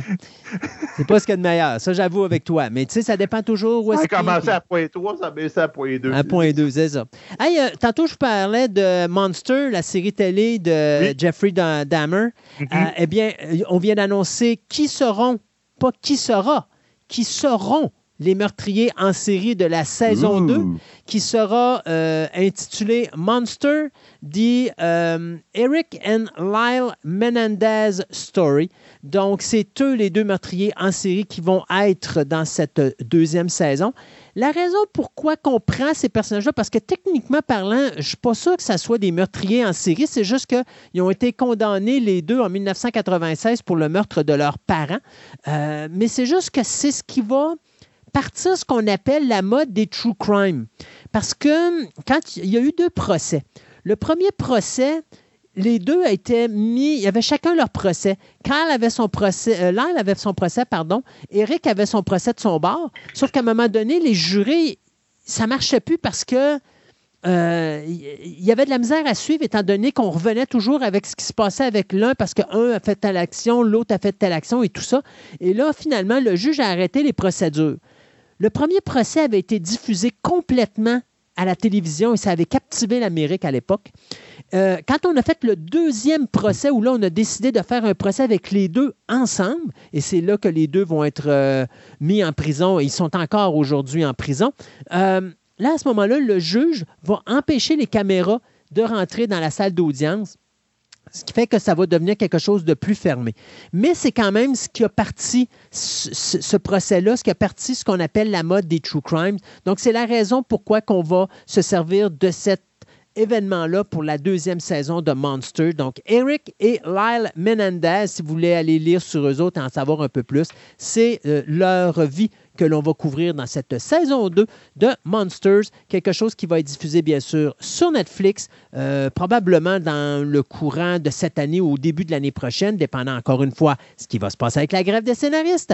Et on peut vous dire déjà que le thème de la troisième saison, puisqu'on avait renouvelé Monster pour une deuxième et une troisième saison, le thème de la troisième saison n'a toujours pas été choisi bientôt, on va voir si euh, Transformers The Rise of the Beast va reprendre, va donner un petit peu de pep à la franchise des Transformers. On verra bien. Il y a encore d'autres trailers qui sont sortis qui donnent un peu plus d'idées du, euh, du scénario. entre autres, ils vont, euh, ils vont sortir le, le, le, bid, le méchant du film animé de, Transformers, c'est-à-dire Unicron revient. Donc, ils sortent la grosse pointure pour ils sortent toutes les franchises, toutes les, à peu près les Transformers possibles, ils les mettent dans le même film. On verra bien ce que ça donnera. Mais, ce qui est intéressant pour les amateurs de, l'univers des Transformers, c'est que le directeur Josh Cooley, qui a eu droit à Toy Story 4, va faire un dessin animé de Transformers qui va sortir le 19 juillet 2024, si tout va bien avec la Writer Guild probablement que le scénario est écrit, là, où on va voir les débuts de Cybertron, c'est-à-dire quand Optimus Prime et Megatron étaient des amis et avant qu'ils deviennent des avant que les, deux, les ennemis, puis ouais, puis que les deux factions, les Autobots et les euh, Decepticons, soient formés. Donc, c'est, on peut dire quand ils s'appelaient les Transformers. Je ne sais pas s'il y avait un autre nom avant ça, là, mais bon, avant que ces deux factions émergent et commencent à se battre ensemble jusqu'à la mort, ben, on va voir comme le début de cette, rivalité et ces deux factions-là qui vont naître. J'avoue que c'est quand même intéressant. C'est une partie de l'univers de Transformers qui n'a pas été explorée, donc ça peut être intéressant. Puis euh, ça peut faire un bon dessin animé pour, dans l'univers des Transformers. Écoute, je finis ce segment de nouvelles avec trois nouvelles rapides. D'abord, Colin, à 76 ans, Sylvester Stallone, il est juste craqué sur le shaft. Il manque des, tuiles dans sa tête. Je peux pas comprendre. Cliffhanger numéro 2. Veux-tu même dire comment ça va être intéressant de voir le personnage de Gabe revenir puis faire de l'escalade dans les montagnes quand le gars a 76 ans puis qu'il a de la misère à parler puis de prononcer ses mots? Non, non, mais tout le challenge, ça va te faire ça en marchette. Ah ouais, OK, c'est bien. C'est une très bonne idée. Alors, c'est confirmé, Sylvester Stallone vient de nous annoncer qu'il y aura une suite. C'est le réalisateur Rick Roman One, lui qui nous a donné Greenland, qui va s'occuper de la réalisation de ce deuxième film, alors que Neil H. Moritz, lui qui euh, produit toute la saga des Fast and Furious, va s'occuper de la production. C'est Mark euh, euh, du film Hunters qui va écrire le scénario. Et bien sûr, Sylvester Stallone, à 76 ans, va reprendre euh, le rôle principal de Gabe Walker, ce, quoi? Ce, secouriste de métier qui euh, travaille dans les montagnes, qui va encore aller escalader des affaires. Honnêtement, pas vraiment, vraiment, vraiment très intéressé par ce projet-là. Il y a des projets que je trouve c'est intéressant, là, mais quand, quand tu arrives avec un gars de 76 ans qui doit escalader des montagnes, mon Dieu Seigneur, il va mourir d'une crise cardiaque encore sur ce plateau de tournage. Ça n'a pas de sens.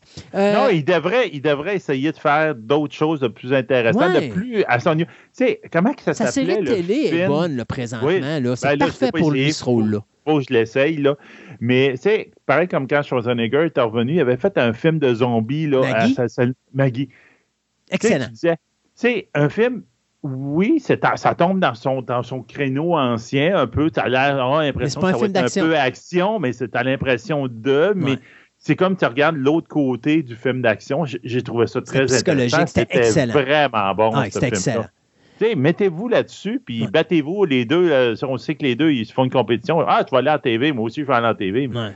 Fais quelque chose là, qui, es capable de faire, puis pas pas comme euh, Harrison Ford, puis on se demande comment il va faire, il va faire Indiana Jones, puis euh, en courir en Oui, mais il paraît, tout le monde n'arrête pas de dire que euh, les premières critiques sont sorties, puis tout le monde capote là, présentement sur Indiana Jones.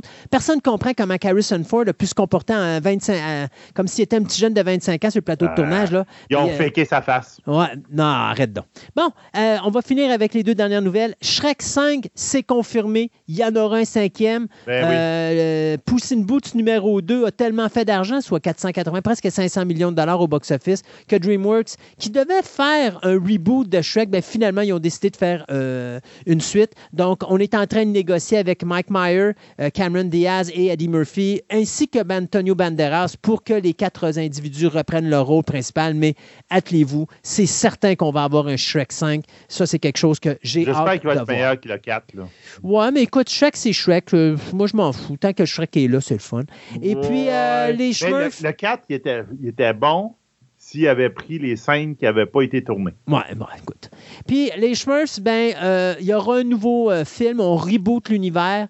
Donc, on n'a rien à voir avec les trois films précédents. C'est Rihanna, la superstar de la chanson, qui va prêter sa voix à la Schtroumpfette. Et ce sera le réalisateur Chris Miller qui nous avait donné Shrek 3 et le premier Puss in Boots, qui part de DreamWorks et qui s'en va avec Paramount pour produire le film et réaliser également. Donc, The Smurfs, ça s'en vient en salle le 14 février 2025. On s'arrête le temps de chronique et on vous revient en fin d'émission avec tout ce que Sébastien a osé mettre sur notre Twitter.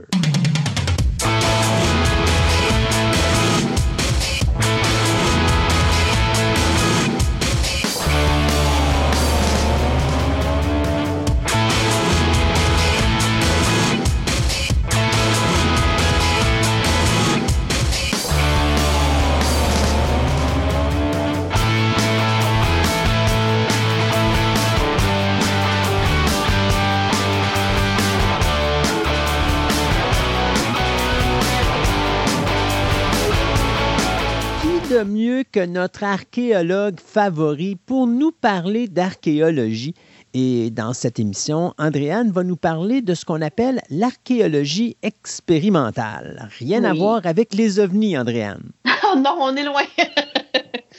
Qu'est-ce que l'archéologie expérimentale? c'est une archéologie un peu particulière parce qu'on ne va pas aller fouiller comme ce que j'ai euh, expliqué un peu depuis le début.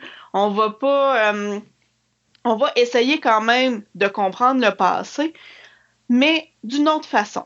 En fait, l'archéologie expérimentale, ça vise à retrouver par la pratique les gestes qui ont conduit à la réalisation des vestiges qu'on a retrouvés sur les sites archéologiques. Par exemple, comment est-ce que la pierre taillée euh, a été faite? Euh, c'est quoi le chemin que la pierre a pu parcourir? À comment est-ce qu'il a été utilisé? Pourquoi est-ce qu'il a été rejeté? La même chose pour la poterie, les outils en os, les habitats, les constructions, même l'agriculture. Donc, à ce moment-là, ce que tu me dis, c'est, mettons, que tu vois une habitation ou tu trouves des restants d'une habitation. L'archéologie expérimentale, c'est on va reconstruire l'habitation comme les gens de l'époque. Exactement. Dans le fond, avec l'expérimentation, on va reconstruire les gestes du passé afin de comprendre les techniques spécifiques à la confection de, l'outil ou de l'habitat, de, finalement, de ce qu'on a retrouvé, oui, dans des fouilles archéologiques. L'archéologie expérimentale, ça permet vraiment aux chercheurs de tester les hypothèses qui ont été formulées finalement sur le terrain lors de la fouille. Donc ça, ça veut dire que tu as probablement un anthropologue qui va être là également. Ah, tu peux avoir des gens de vraiment beaucoup, beaucoup d'horizons différents. Ou, un archéologue seul aussi. Ça dépend. L'anthropologue, par exemple, si tu veux reconstituer euh, la pointe de flèche, tu ne seras pas d'un grand aide. Non, mais si tu veux savoir euh, comment qu'elle a été reconstruite, c'est-à-dire comment vivait, mettons, mm-hmm. un exemple, la tribu de cette époque-là pour savoir qu'est-ce qu'ils auraient utilisé normalement. Ça, à ce moment-là, l'anthropologue devient euh, intéressant. Exact. Ah, tout à fait.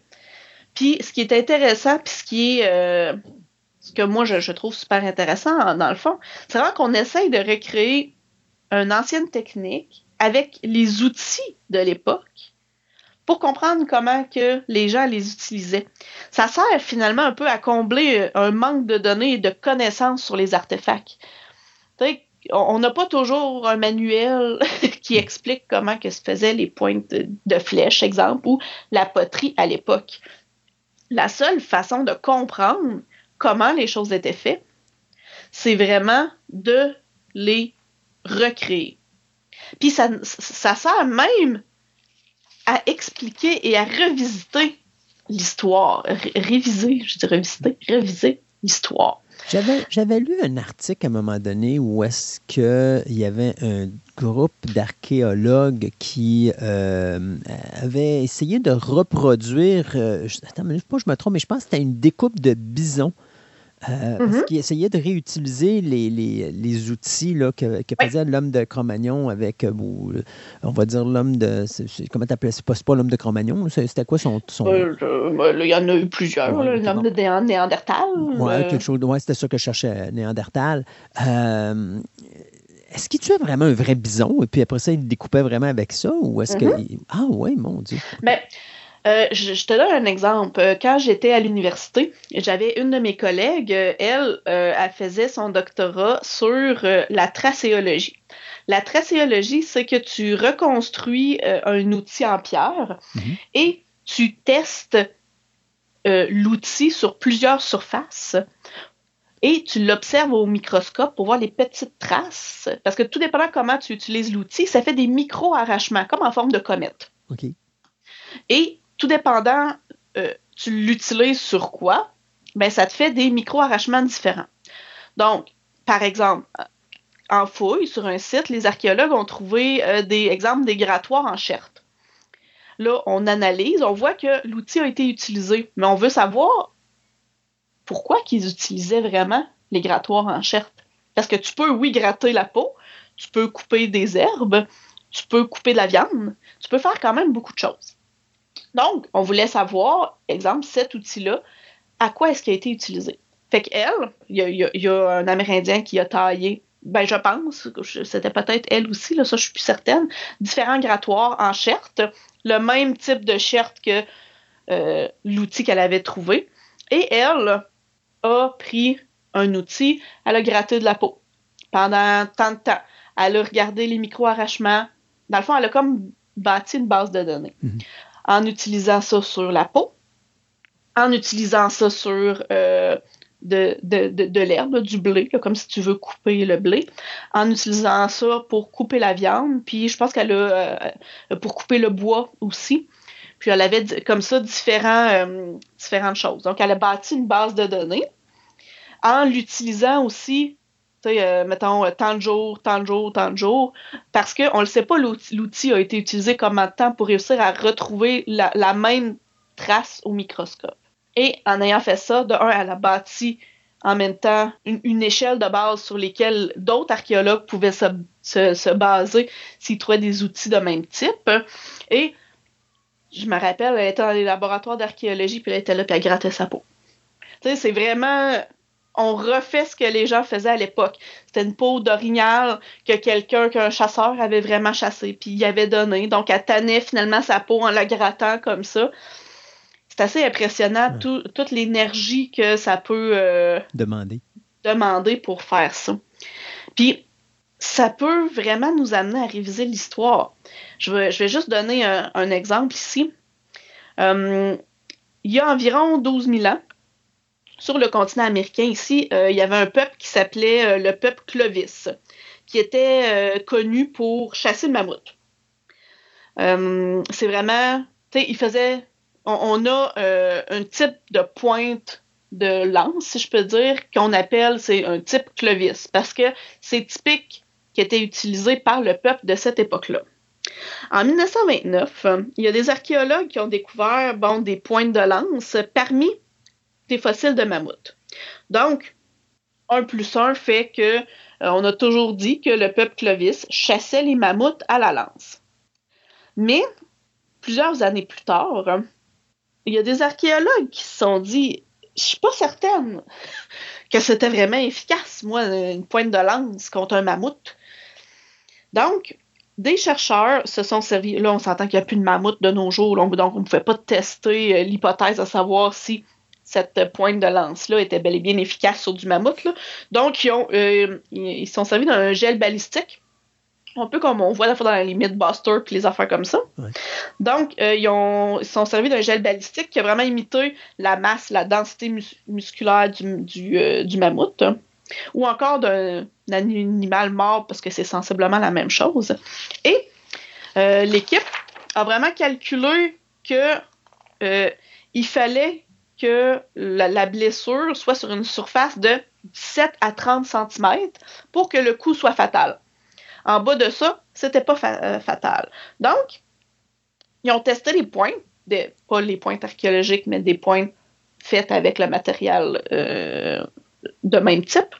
Et ils ont réalisé qu'en moyenne, euh, ça faisait une blessure de moins de 20 cm. Donc, seulement, ils ont, calculé que seulement 16% des pointes Clovis aussi représentent des signes d'impact parce qu'ils ont regardé au microscope. Donc, en se disant que la majorité des pointes ne, ne faisaient pas euh, une blessure assez profonde pour tuer l'animal, puis qu'il y avait juste 16% des points de Clovis qui représentent un signe d'impact, ben, les lances n'étaient pas employées comme des projectiles pour tuer euh, le mammouth. Ça ne fonctionnait pas. Donc, probablement que ce que nous, aujourd'hui, on a toujours cru qui était utilisé pour tuer les mammouths, ben en fait, c'était plutôt des couteaux pour récupérer la viande sur la carcasse.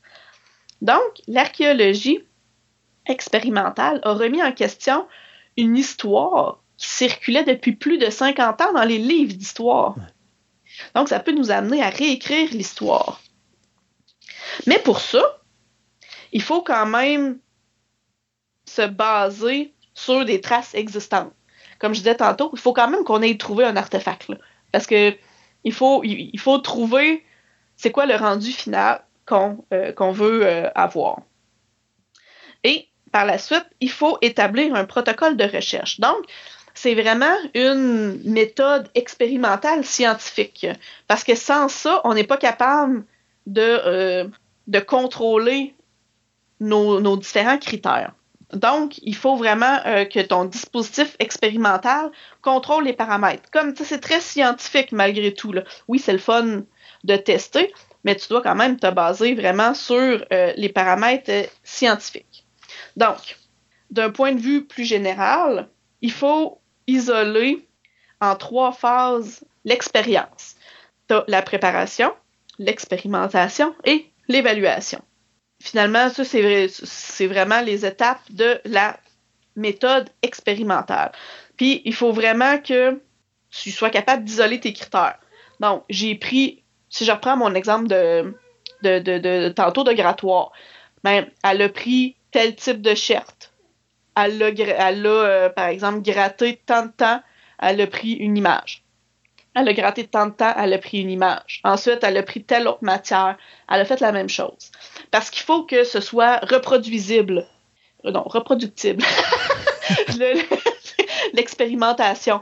Euh, parce que il faut que que d'autres scientifiques soient capables de reproduire la même chose et d'arriver au même résultat. Sinon, tes résultats ne sont pas. Euh, sont pas valables sont pas, ouais, exactement, merci, ne sont pas valables. Non, sont pas valables parce que même encore, si, mettons un exemple, tu décides d'aller à l'époque médiévale puis euh, de prendre une épée ou de prendre un couteau, faut que tu prennes le matériel qui existait à cette époque-là. Mm. Sinon, ben, ton expérience n'est pas bonne. Exact. Tu ne vas pas là à l'aveugle. Il faut vraiment que tu aies des hypothèses et que tu expérimentes pour répondre à ta question. Pour ce que, ce que j'aime un peu dans ça, parce que moi, quand j'ai fait de l'archéologie, euh, c'était pas pour les outils en pierre, pour euh, un peu reconstituer la chaîne opératoire, c'est-à-dire partir de la matière première jusqu'au rejet. Comprendre, analyser par étapes la vie de ton artefact. Tu, tu dis que la matière première vient de là. OK, est-ce que c'est les Amérindiens qui sont allés les chercher? Est-ce qu'il y a eu un échange? Euh, tu as un paquet de questions, puis c'est une partie par l'archéologie expérimentale que tu peux répondre à ça, entre autres pour la question de la tracéologie. Je vais te parler de deux cas quand même euh, assez intéressants d'archéologie euh, expérimentale. Un euh, en Europe et puis un au Québec. Celui en Europe, pourquoi je l'ai choisi? Parce que c'est probablement le plus gros chantier d'archéologie expérimentale. Oh, oh, qui n'a jamais été fait dans l'histoire? Ah, parce qu'il est encore en cours Oh, depuis euh, 1997. Wow. Donc, c'est la construction du château de Guédelon. C'est vraiment un gros, gros projet architectural. euh, architectural. Donc, c'est pas juste les artefacts, le- les pointes de flèche, la poterie. C'est aussi toute la- l'architecture peut en faire partie. Parle-nous donc Donc- un petit peu, c'est quoi ça, le château de, De Guédelon. hein? Dans le fond, c'est euh, c'est une idée qu'un un archéologue a eue euh, euh, à l'époque, dans les années, au début des années 90. Michel Guyot, euh, lui voulait, lui, il était propriétaire et restaurateur d'un château existant, le château de Saint-Fargeau. Euh, et ça a eu quand même un gros succès pour lui de, de, de, de restaurer ça. Il y a eu beaucoup de visiteurs. Euh, puis ça l'a permis de, de, financer bon, toute cette restauration-là. Mais suite à ça, il, euh, il y a comme une idée qui a germé dans sa tête, c'est-à-dire construire un château fort à partir de rien pour comprendre toutes les étapes de la construction du château fort, mais tu sais, tout ce qui, ce qui l'entoure, comment tu amènes les pierres, comment tu les poses. C'est gros, un château fort. C'est vraiment un, très, très gros chantier de construction, si je peux dire comme ça. Ça, c'était à quel endroit, ça? Euh, c'est euh, à, à Guédelon, c'est euh, en. je connais pas tant que ça, ce coin-là, là, mais c'est à Livonne, pas loin, c'est pas loin de Trégny dans Livonne. C'est C'est en France? c'est en, Europe. OK. Mais où exactement, là, c'est que je, je cherche. Oui, c'est en France, c'est ça. C'est dans le coin de euh, Bourgogne, Franche-Comté et tout ça. Là. Je connais un peu moins les, la géographie. euh, Ils ont tous des noms bizarres. et donc, lui est parti de rien. C'est-à-dire que là, il a vraiment fallu qu'il se pose la première question, c'est-à-dire, où c'est? Pourquoi que il choisissait ces terrains-là, ces emplacements-là pour euh, construire les châteaux forts à l'époque? Donc, il est, allé euh, en, se promenant pour essayer. La première étape, évidemment, c'est de trouver l'emplacement et d'acheter le terrain. Sinon, on part, euh, on, on peut pas. Donc, à Guédelon, en raison de sa position, il a décidé d'aller là. C'est-à-dire que il est sur une petite, euh, un petit promontoire, donc c'est idéal pour la surveillance, parce qu'à l'époque, les châteaux forts, c'était pour protéger aussi. Et en raison des ressources naturelles. Parce qu'à l'époque, dans l'époque médiévale, en tout cas selon les écrits, euh, il faut que tu sois proche de tes ressources naturelles, parce que transporter les matériaux, c'était lent, c'était onéreux, c'était construit en pierre. Si t'es pas proche d'une carrière, ça va te coûter une fortune, ça va être vraiment long à amener ta matière première. Donc, le terrain est situé directement dans une carrière de grès. Et en plus, il est à proximité d'une forêt où est-ce qu'on récolte le bois? Euh, de chauffe pour la chaux, pour la construction, mais pour aussi chauffer, évidemment, le château. En plus, il est à proximité d'une route et il est proche d'un endroit où est-ce qu'il y a de, la glaise. Parce que pour construire les tuiles à l'intérieur, euh, c'est la céramique finalement, puis pour euh, faire de l'isolation, ils ont besoin de glaise et d'eau. Donc, il a comme trouvé un emplacement relativement parfait. Parce qu'on s'entend que quand tu fais une reproduction comme ça, tu utilises les outils de l'époque et tu utilises les moyens de l'époque. Donc, tu n'amènes pas une grue euh, à gaz, là. Tu dois tout construire. Donc, la première pierre, elle a été posée le 20 juin 1997. À la base, il y avait 35 personnes qui ont été embauchées. Il y avait des maçons, des charpentiers, mais aussi des personnes non qualifiées, parce qu'à l'époque, monsieur, madame, tout le monde va être une manœuvre. En plus d'une centaine de bénévoles ponctuels. Le, ce projet-là, ça permet vraiment à l'archéologie expérimentale de permettre l'analyse complète d'un chantier de construction, mais sur le long terme, et d'aller au-delà de juste une expérience ponctuelle à dire, bon, mais comment est-ce qu'ils pouvaient construire la chapelle? Non, non, là, c'est tout. Puis, dans le souci, évidemment, du détail, tous les produits industrialisés s'étaient réduits au strict nécessaire. Tu sais, c'est vraiment, il n'y avait pas de radio, il n'y avait pas de, ben, il n'y avait pas de radio. Il y avait des radios pour des questions de sécurité, là. Mais, tu sais, les canettes, les montres étaient euh, prohibées sur le chantier. Et même les fumeurs devaient faire preuve de discrétion puis ne pas fumer dans le chantier. Il voulait vraiment, il faut vraiment partir de la base. Donc, dans les métiers de gens qui avaient là, il y avait plusieurs, bon, comme je disais tantôt, plusieurs types d'œuvriers. Parce qu'il appelait ça des œuvriers, pas juste des ouvriers euh, à l'époque. C'est le terme médiéval. Pour ouvrier, c'est œuvrier. Donc, tu avais ce qu'ils appellent des carriers, c'est-à-dire ceux qui extraient les blocs de pierre dans la carrière pas loin. Tu avais les tailleurs de pierre, parce que ceux qui extraient la, la pierre, c'est pas obligatoirement eux qui la taillent. Les tailleurs de pierre font les épures en premier, qui est euh, le plus. Euh, pour créer comme des gabarits, c'est les, euh, premières tailles. et ensuite, sont amenés au château où est-ce que là, il y avait d'autres tailleurs de pierre qui façonnaient vraiment les pierres comme ils voulaient pour la construction du château. Tu avais des maçons pour assembler les pierres euh, grâce à du mortier, fabriqué à partir de mélanges de chaux qui étaient faits à partir des arbres, qui n'étaient pas très loin. Tu avais des bûcherons pour abattre les arbres, mais pas juste pour la construction, pour la confection des charrettes, des tuiles de bois, la couverture des bâtiments. Il, fallait penser à tout ça. Tu avais des charpentiers qui étaient, oui, euh, qui étaient là pour euh, monter des, structures, mais pas juste ça, pour, pour monter les échafauds que tu as besoin quand, quand tu dois monter les structures. Faire le coffrage pour le soutien des voûtes, euh, pour la fabrication des manches d'outils, des charrettes, des cages à écureuils. Là, ça, ils appellent ça comme ça, mais c'est comme une grue humaine tu es dans une cage puis tu fais rouler une roue pour que ça monte euh, euh, les, éléments en haut.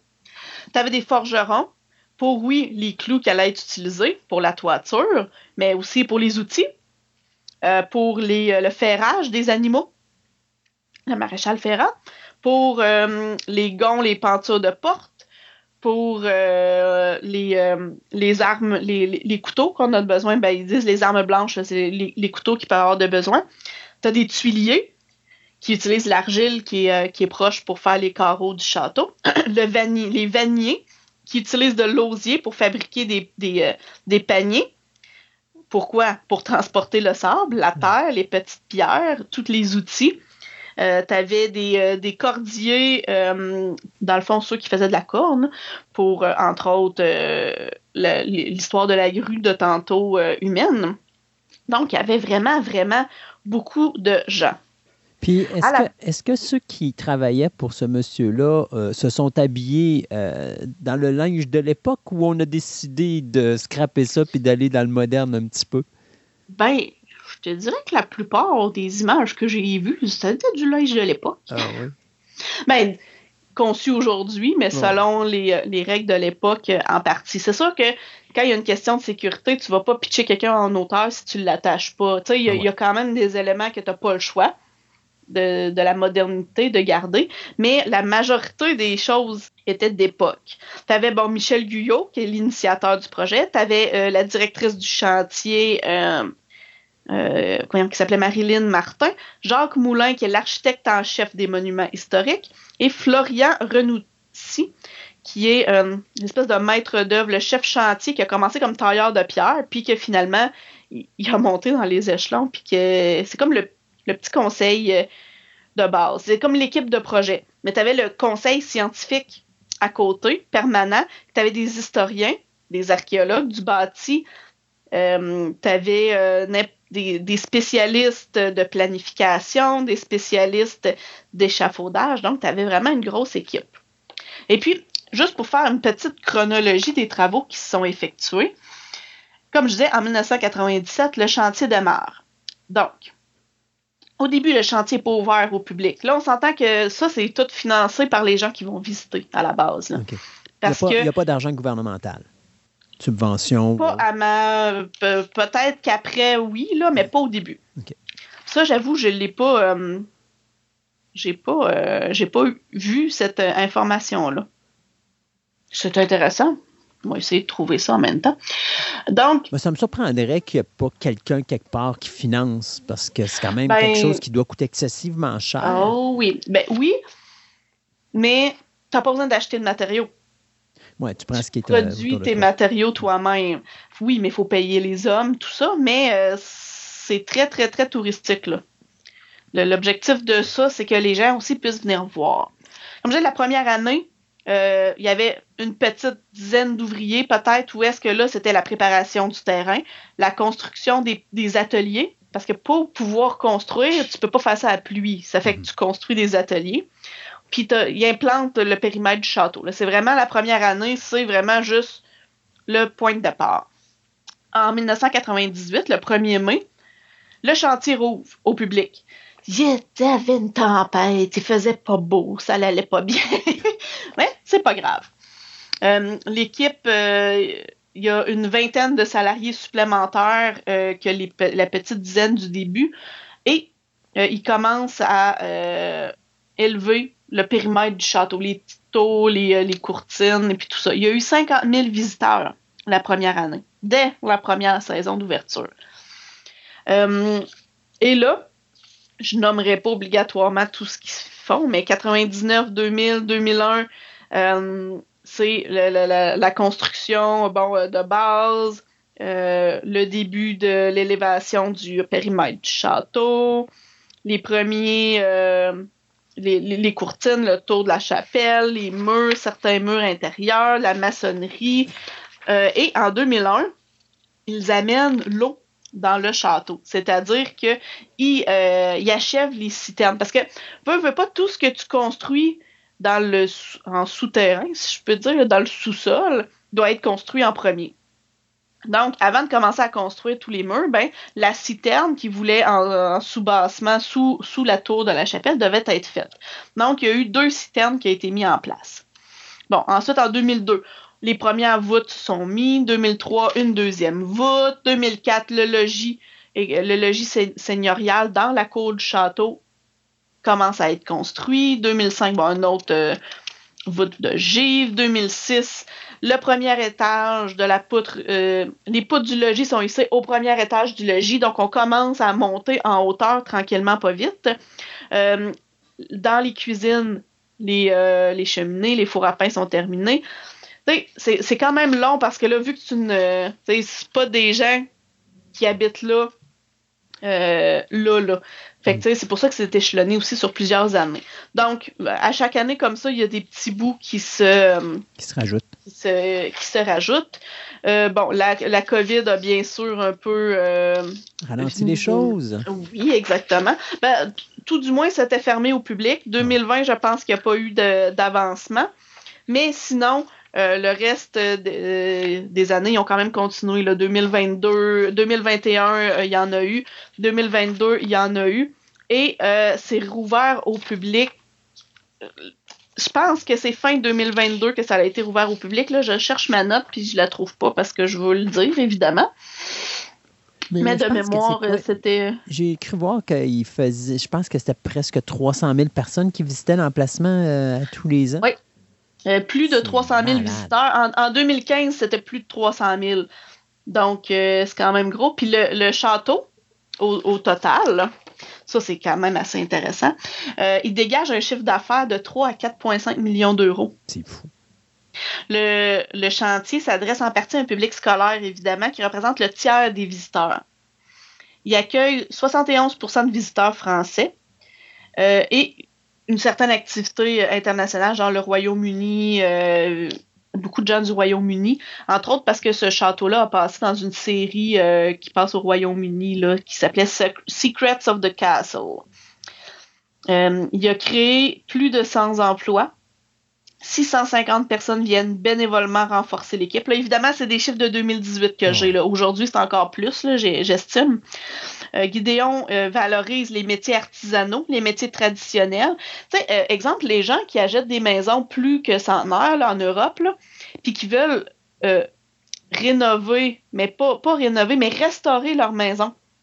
Les gens, des fois, ils veulent pas juste rénover, mais ils veulent plutôt restaurer comme à l'époque. Ben, ça a permis de remettre de l'avant tous ces, euh, ces métiers artisanaux-là qui étaient en, En voie de en disparition. perditude. Là, oui, c'est ça. C'est quand même euh, assez impressionnant. Euh, et le, le, le, le chantier, bon, donc emploi du personnel permanent, oui, des stagiaires, des personnels saisonniers, c'est euh, assez fou tout ça. Attends, ils ont passé de 80 000 personnes à 300 000 minimum, et cette année, j'en suis convaincue que ça l'augmente euh, à chaque année. Et c'est pas juste tu sais, oui, ça touche l'archéologie expérimentale, mais ça, ça va toucher aussi une partie de la sociologie parce que c'est pas juste une visée expérimentale et scientifique rendue là. On parle de, de, de visée pédagogique, sociale, humaine, touristique, économique, même écologique. Donc, c'est Guy qui est comme un château fort neuf, mais vieux, nous fait comprendre à l'époque comment les choses se faisaient, l'authenticité, le, le travail, la beauté, parce que à l'époque médiévale, tu ne construisais pas juste quelque chose parce que tu en avais besoin. Il fallait que ce soit quelque chose de beau. Il fallait que ce soit quelque chose d'esthétiquement aussi. C'est- C'est vraiment, vraiment Question. euh, intéressant. Oui. à l'époque, est-ce qu'il aurait pris une vingtaine d'années pour faire un château comme ça ou ça aurait été plus rapide? Ça aurait été plus rapide. Ouais. Il y aurait probablement eu un petit peu plus d'ouvriers euh, permanents. Puis il aurait probablement travaillé jour et nuit. là. Exactement, parce que là, tu sais, quand tu commences à construire ça, tu habites sur place aussi. Ouais. Peut-être pas au début, début, là, mais euh, c'est sûr que ça aurait été plus vite. Mais dire, les grosses constructions, là, c'est sûr que je, je, je peux pas comparer ça à, à un château comme ça, mais tu sais, il y, a- il y a eu des, euh, des cathédrales, là, je cherche le nom, une cathédrale qui a été commencée à l'époque gothique, puis qui vient à peine d'être terminée ou qui est même pas terminée encore euh, en Europe. Donc, ça prend du temps, les grosses constructions. Mais c'est sûr que dès que tu parles de logis, d'habiter dedans, c'est très, très, très euh, plus rapide. En tout cas, au moins la section, tu sais, la section euh, résidentielle et chapelle. Parce que c'était super important à cette époque-là, le côté chapelle. Oh, la chapelle était la première place à être construite. Genre, Oh oui. avant, avant même les logis. Oh oui. Exactement. Ça fait que, puis en effet, dans l'ordre des choses, euh, ben en fait, la première chose qui a été construite, c'est l'enceinte pour protéger, parce qu'un château fort, le but c'est de protéger. Puis ensuite, la chapelle. Donc, c'était vraiment dans les premières choses. Je te disais tantôt que j'allais te parler de deux, euh, de deux. Le premier, c'était le château de Guidéon. Et le deuxième, c'est ici au Québec. Oh. C'est euh, c'est dans le pas loin du lac des 16 îles. C'est-à-dire que on voulait comprendre comment les pirogues étaient construites.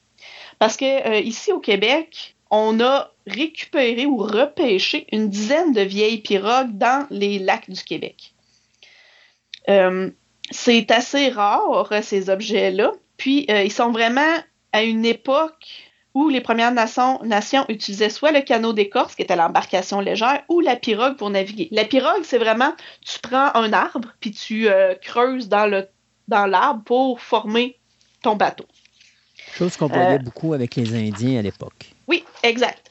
Fait l'objectif, c'était vraiment de d'essayer de construire l'embarcation avec des outils de l'époque, selon les techniques finalement qui étaient décrites un peu dans les récits historiques euh, par rapport à ce que les, Amérindiens, entre autres, ont dit. Donc, euh, c'est un archéologue du Québec, euh, Martin Lemini, qui aussi, bon, il taille la pierre, fait, beaucoup de choses. Donc, il, il s'est dit, on va faire ça. Donc, il a taillé l'embarcation dans un gros tronc de pin blanc, avec comme outil des hachettes, des grattoirs, des ciseaux à bois en andouillé, des herminettes, qui est une sorte de petite hachette, et des gouges en, des, des gouges, des gouges en pierre. Et l'intérieur de la pirogue a été creusé par la braise.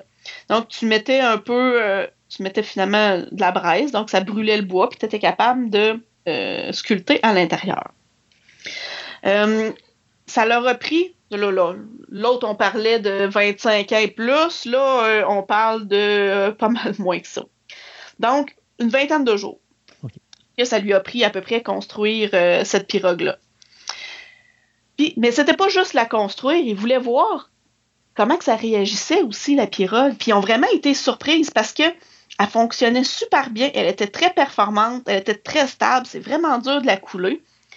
Donc, euh, ça leur a permis, avec les outils de l'époque, de euh, reconstruire ça. Ils ont découvert bon, que c'était stable, que quand tu avais du matériel beaucoup à transporter, ben, c'était très efficace de, prendre la pirogue, exemple, au lieu du canot d'écorce. Ou est-ce que là, c'était plus léger?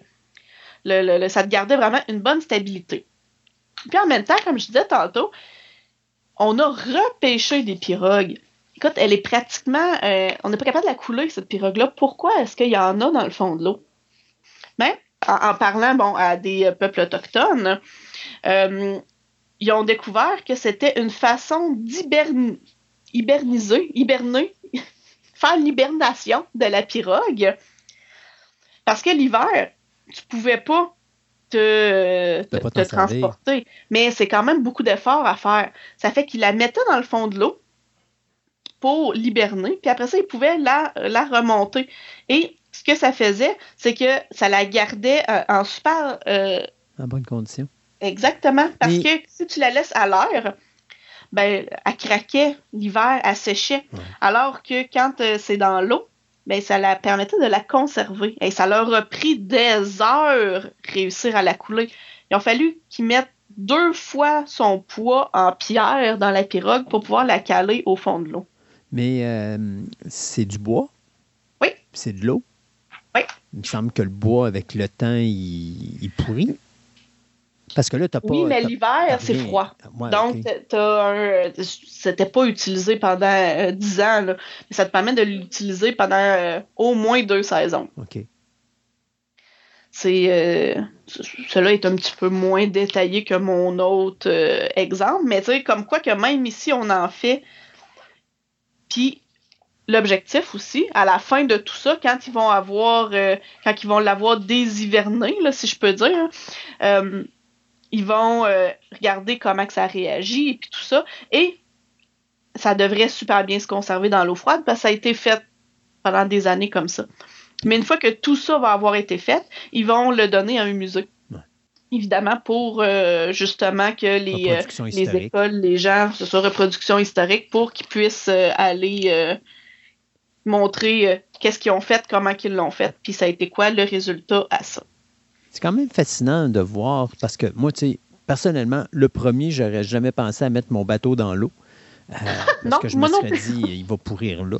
Euh, j'aurais plutôt, je l'aurais mis dans une grotte où il aurait été justement protégé de la neige, chose comme ça. Ça aurait été mon premier, ma première réaction. Là mon mhm. premier réflexe. Ou encore, je me serais construit carrément euh, un entrepôt où j'aurais pu l'installer justement euh, pour le protéger. Mais d'un autre côté, je peux comprendre que si, mettons, le mettre dans l'eau, puis comme tu dis, ça dure à peu près deux saisons, bien, ça leur permet pendant la saison, tu sais, parce que, bon, de tous les autres, ils ont mis, ils ont mis une vingtaine d'heures, mais quand mhm. tu veux en reconstruire un, euh, tu as besoin quand même de continuer à, ben te promener parce que veux, veux pas, c'est ce qui te, permet de te déplacer sur l'eau. Donc, euh, la chasse également, c'est important et tout ça. Exact. Donc, euh, ça en a au moins une fonctionnelle en attendant d'en construire un nouveau pour remplacer celui qui va te lâcher probablement. Euh, mm-hmm après deux, ben, je, dis deux saisons, mais c'est peut-être plus, là. J'ai pas l'information, mais, c'est. Mais je trouve ça quand même impressionnant parce que tu n'as pas de produit pour protéger le bois, le bois contre mm-hmm. Puis, à moins de le mettre quand la glace a commencé à, arriver sur l'eau, là. Puis moi, je veux pas être l'Indien qui va sous l'eau puis qui commence à mettre des roches là-dedans parce qu'il doit faire fret en batèche. Mais ça.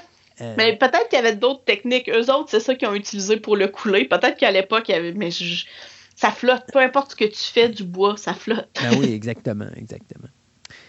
Y avait-tu d'autres choses à rajouter sur l'archéologie expérimentale?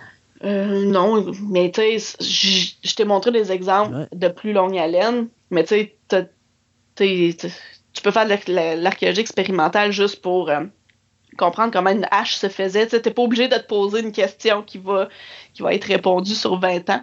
Donc, tu as, as, vraiment c'est des choses qui se font de plus en plus à petite échelle pour répondre à des, des, questions ponctuelles. Comment les Néandertaliens, je sais pas moi, pouvaient euh, abattre un arbre? Comment, comment leur hache pouvait fonctionner? Est-ce qu'on...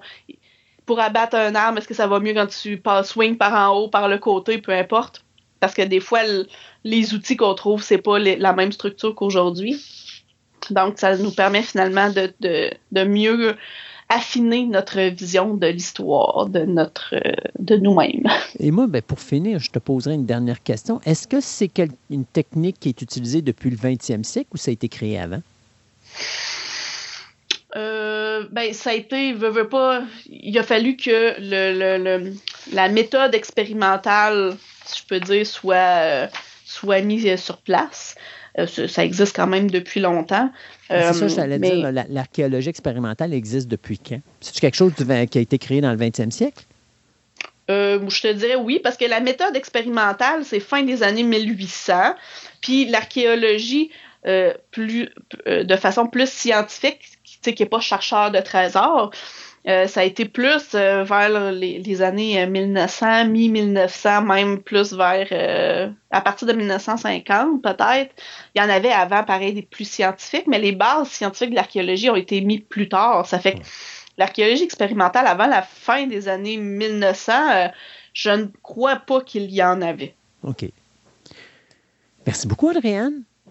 Ça fait plaisir. Et puis, on se dit à une prochaine euh, chronique archéologie. Euh, et puis, ben, autre chose, écoute, tu parles paranormal. Tu es, la top dans l'équipe Fantastica. Tout ce qu'on a à, te demander, tu as des réponses à ça. on essaye, on essaye. Merci, Andréane. Bye-bye. Bye.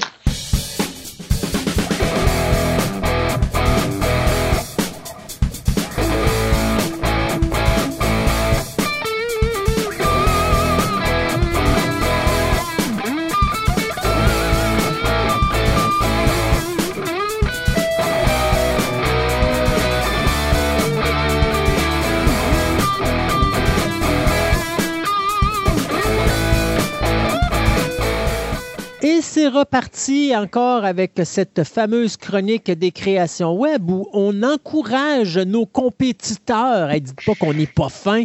On parle de podcasts, on parle de films, de fan-films, on parle de plein de choses. Alors, Sébastien, de quoi vas-tu nous parler aujourd'hui? Oui, un petit peu de tout. Beaucoup de films indépendants, je te dirais, en ce moment, mais euh, ça va être. on va aller un petit peu partout dans toutes sortes de genres on va parler de première chose d'un court métrage de 5 minutes 10 qui s'appelle The Desert. Non, pas le, désert. Le, le, désert, plutôt, le, désert. Euh, le désert ou le dessert? Le désert. un désert. Un désert. Donc, on ne parlera pas de stuff, mais on va parler de dromadaire. De sable. De sable. De sable. Euh, c'est un film de, à peu près d'animation, d'animation, c'est déjà intéressant. Euh, de 5 minutes? Oui, qui n'a comme prélude que la Terre après l'ère humaine, nos créations étant laissées à vagabonder dans la désolation. Donc, ça commence comme texte, c'est ça qui donne au départ. Donc, ça va être Love, Death and. Euh, c'était quoi euh, Love? Love, Death and Monster. Ouais, euh, non, pas Monster, mais en tout cas, c'est Love, Death et quelque chose. And Robot. And Robot, c'est ça. Où est-ce que justement, tu as deux robots qui explorent la Terre pour découvrir des chats, puis là, tu découvres que les chats prennent possession. Ben, ils ont toutes possession. C'est ça, ils ont pris possession de la Terre parce qu'ils ont cette manière de, de prendre possession de tous les gens grâce à leur. mais ben, écoute, ils ils font croire justement aux robots que si jamais tu arrêtes de les flatter, que c'est des bombes et qu'ils peuvent exploser. Là. C'est ça. Oh, mon Dieu. ben, c'est ça. En fin de compte, c'est, le, seul texte qu'il y a dans tout le, le, 5 minutes. Et c'est la seule parole que vous allez entendre pendant le 5 minutes. Où, en fin de compte, euh, tu vois effectivement des robots de phénomène qui, après la disparition de leur maître, on suppose avec quelques images peut-être un holocauste nucléaire, en tout cas, là, ou encore c'est peut-être juste que les humains sont tannés puis ont quitté la Terre, puis ont laissé toutes les machines là. Ben, ils se retrouvent comme sans but, sans rien à faire. Donc, euh, ils reproduisent. Moi, j'ai, tu regardes un peu ça, c'est très philosophique comme cinq minutes, là. Mais tu as l'impression que les robots sont en train de refaire toutes les erreurs que les humains ont faites. Tu sais, il a dit, bah, ben, regarde, je vais te tapocher parce que j'ai rien d'autre à faire, là, à peu près ça. L'animation est très bien faite, très stylisée. La musique est composée par l'auteur même. C'est une musique qui est très mélancolique, mais en même temps plein d'espoir parce que tu te dis, ben, les robots vont peut-être apprendre de nos erreurs, puis de leurs erreurs à eux autres. Ils vont peut-être évoluer en d'autres choses, enfin la main. Mais c'est un court métrage, je te dirais, extrêmement philosophique. Euh, c'est ouvert à interprétation. Interprète-le comme tu veux, comme ça, ton envie du moment te porte, puis où la musique et les images vont te porter.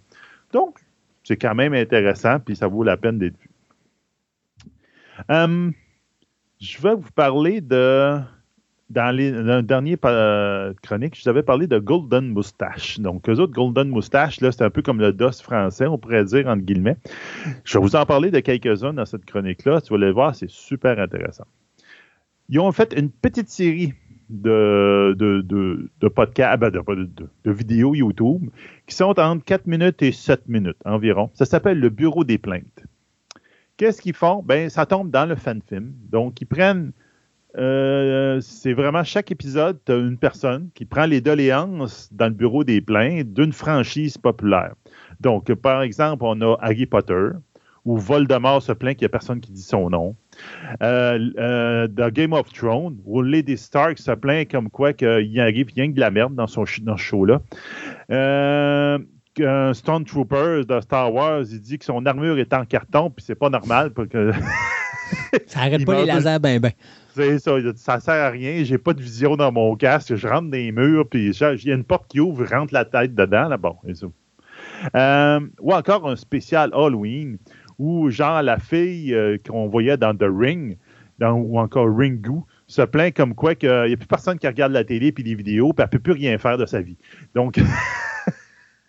c'est pas, pourrais-tu avoir l'option euh, cellulaire? Ça, ah oui, effectivement. Oui, c'est vrai. Oui, c'est vrai, c'est vrai. Ben oui, vu de même. C'est ça, là, parce qu'elle dit, dit, moi, je suis sur une cassette vidéo. Pensez-vous qu'il y a encore quelqu'un qui écoute une cassette vidéo? Oui, c'est ça. Donc, ça fait des, des beaux petits moments. C'est cliché, c'est vite. C'est comme, tu as une plainte, puis souvent, il y a presque. Des fois, il y a des réponses du gars qui, fait, qui, reçoit les doléances, mais des fois, non.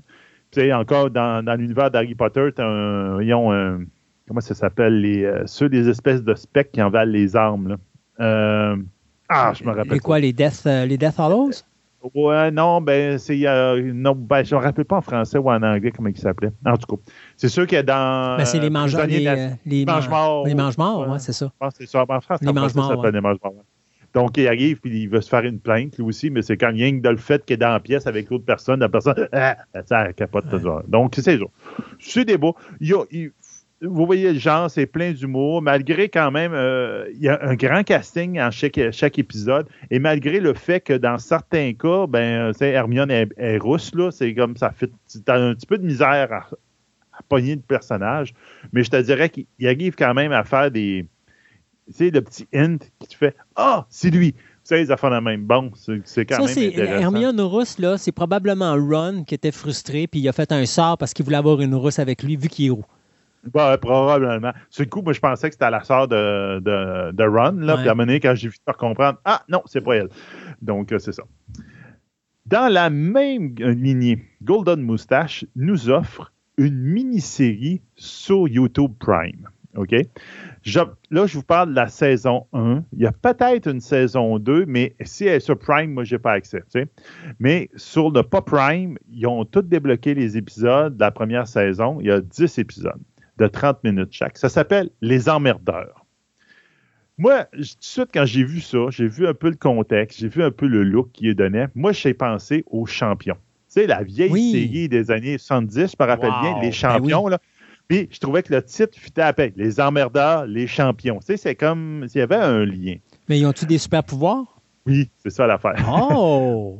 Donc, 1942, 1942, pendant la guerre, alors qu'ils essaient d'échapper aux nazis, quatre jeunes boivent, euh, sans le savoir, un sérum qui va booster leur capacité psychique et leur donner d'étranges super pouvoirs. Donc, euh, Albert, un héros de la guerre de, l'occupation en France, tente les enrôler pour faire, aidant dans résistance pour protéger la France contre les nazis. Mais euh, c'est sans compter que les fameux jeunes qui ont bu la petite potion, ben c'est des rebelles, c'est des irresponsables, et comme ils disent en français, c'est des casse-couilles. Donc, d'où le terme les emmerdeurs. Eux autres, ils veulent pas la guerre, ils veulent pas rien savoir de ça. Ils disent, je peux-tu aller boire à taverne, puis ça va être correct, ça va passer, tu sais. Donc, c'est les plus résistants que tu peux avoir. Et ils ont réussi à faire une série de 10 épisodes avec ça. J'ai écouté le premier, c'est vraiment drôle, euh, c'est vraiment bien fait. C'est surtout ça, moi j'ai fait Waouh, ils ont eu du budget. Il y a des Allemands, plusieurs Allemands en costume, en vrais uniformes, avec les props, les, armes, les armes, puis tout, puis ils ont trouvé un bon collectionneur. Les beaux décors dans, un village, dans la, forêt, puis toi, tu te dis, waouh, ils ont fait quelque chose d'intéressant.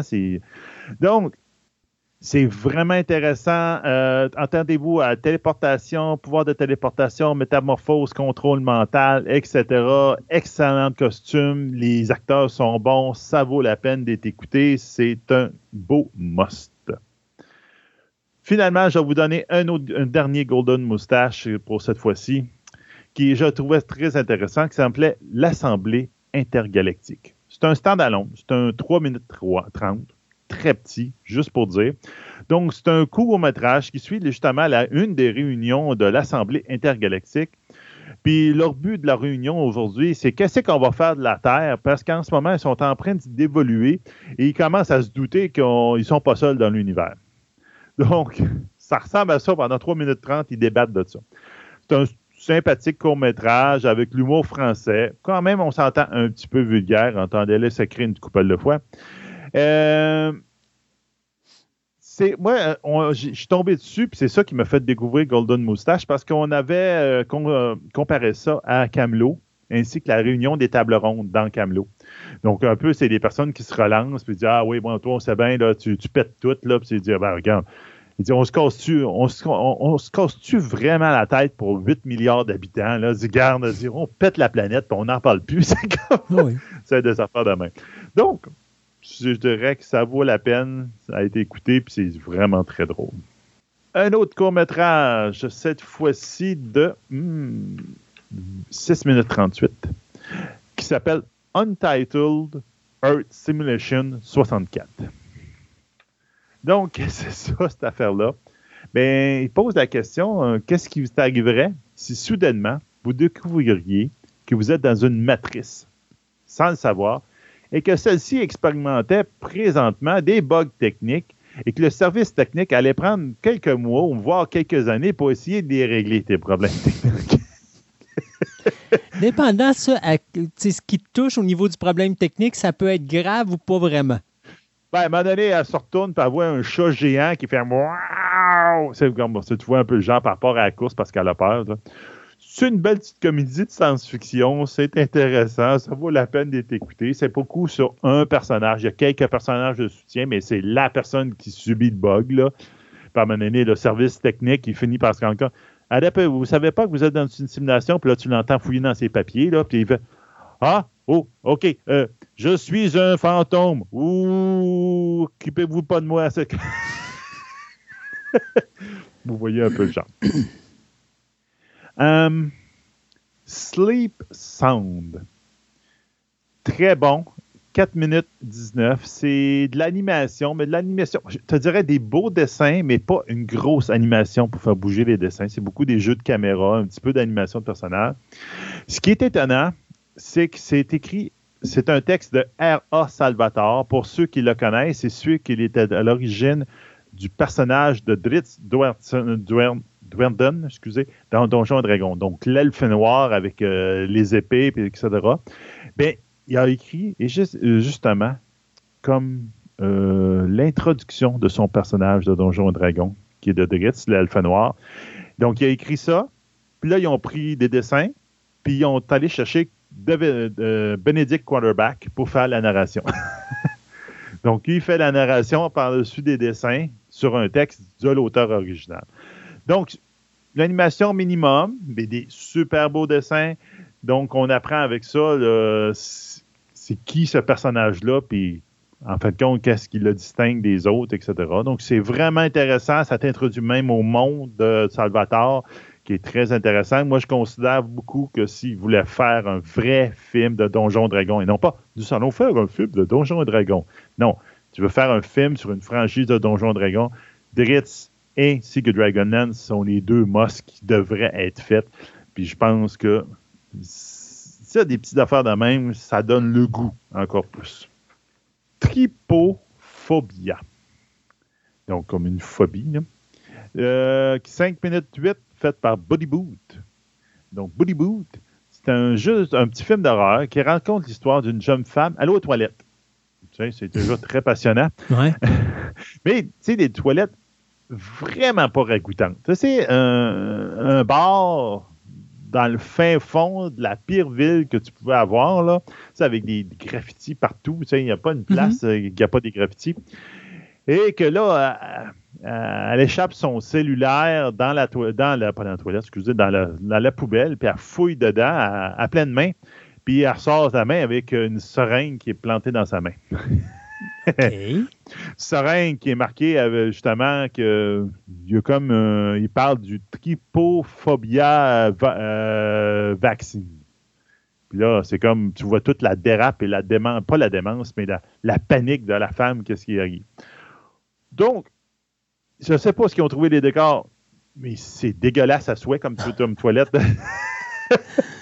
c'est épouvantable. Moi, je serais, je serais, rentré dans cette toilette-là, j'aurais fait je pense que je vais aller pisser dans, dans, dans le ruelle à côté, ça va être mieux. Tu vas dans n'importe quel arrêt euh, d'automobile entre euh, Québec et Toronto, puis ça devrait être comme ça. Euh, non, ça non, même, j'ai vu des haltes routières qui sont pas mal mieux que ça. Ah oui? En tout cas, bravo du détail. Je ne sais pas où ils ont trouvé la toilette ou encore s'ils ont travaillé le décor de A à Z, mais c'est vraiment beau. c'est presque pas de dialogue, mais ça vaut la peine. C'est efficace. La visualisation de la panique de l'actrice qui joue la femme, c'est parfait, c'est garde. Tu, tu, manques d'air avec elle, mettons, dans, sa, dans toute sa panique, surtout quand elle regarde son sel pour dire Qu'est-ce que je devrais faire dans tel cas? Puis là, elle dit Ah, essayez ça. Ah, ah ça marche pas. Ben, essayez donc. Donc, il y a plein de bonnes choses là-dedans. Ben, plein, de plein de bonnes choses là-dedans. Tu parlais de la poubelle ben, ou tu parlais du film? Euh, dans, le film, mettons. Là, ben, pas dans la poubelle et non pas dans la seringue non plus. Mm. Donc, euh, puis les, quelques effets spéciaux qu'ils ont mis sont très intéressants. Ils ont fait une belle job. Deux films de Dust, nos amis de Dust, justement. Donc, un extrêmement simpliste, mais efficace. simpliste, mais efficace. Floater. C'est un film de 4 minutes 3. Euh, c'est un film de science-fiction qui a été créé par Carl Poiser et Joseph Roberts. Euh, avec les voix de Rachel Stubbing, Daniel Hoffman-Gill et Jake euh, Yap. Pourquoi je dis les voix? Ben, c'est parce qu'on ne voit pas personne dans ce, petit court-métrage-là. On voit des vaisseaux qu'on appelle les flotteurs là-dedans. Puis en fin de compte, c'est qu'il y a un petit vaisseau, qu'on peut dire un petit peu déglingué, qui flotte dans les airs, tout au-dessus d'une ville. Puis là, il y a un plus gros qui arrive. Puis là, il l'intercepte et dit Hey, euh, numéro un tel, c'est numéro un tel. Ils ont le même numéro. Puis là, il s'identifie. Puis là, il va essayer de parler, puis là, les deux dans le petit vaisseau, hein, t'as peu, il est où le speaker? Hein, t'as peu, euh, euh, flotte euh, de manière désinfolle, t'as le temps que je trouve le, bouton pour le speaker. c'est un peu une comédie dans ce sens-là. C'est drôle. Puis, t'as pas besoin de voir ce qui est dans un vaisseau. Tu vois rien que les deux vaisseaux de côté, puis dans tout le, 4 minutes, puis ça fait la job. C'est un beau principe assez brillant. Très, très intéressant.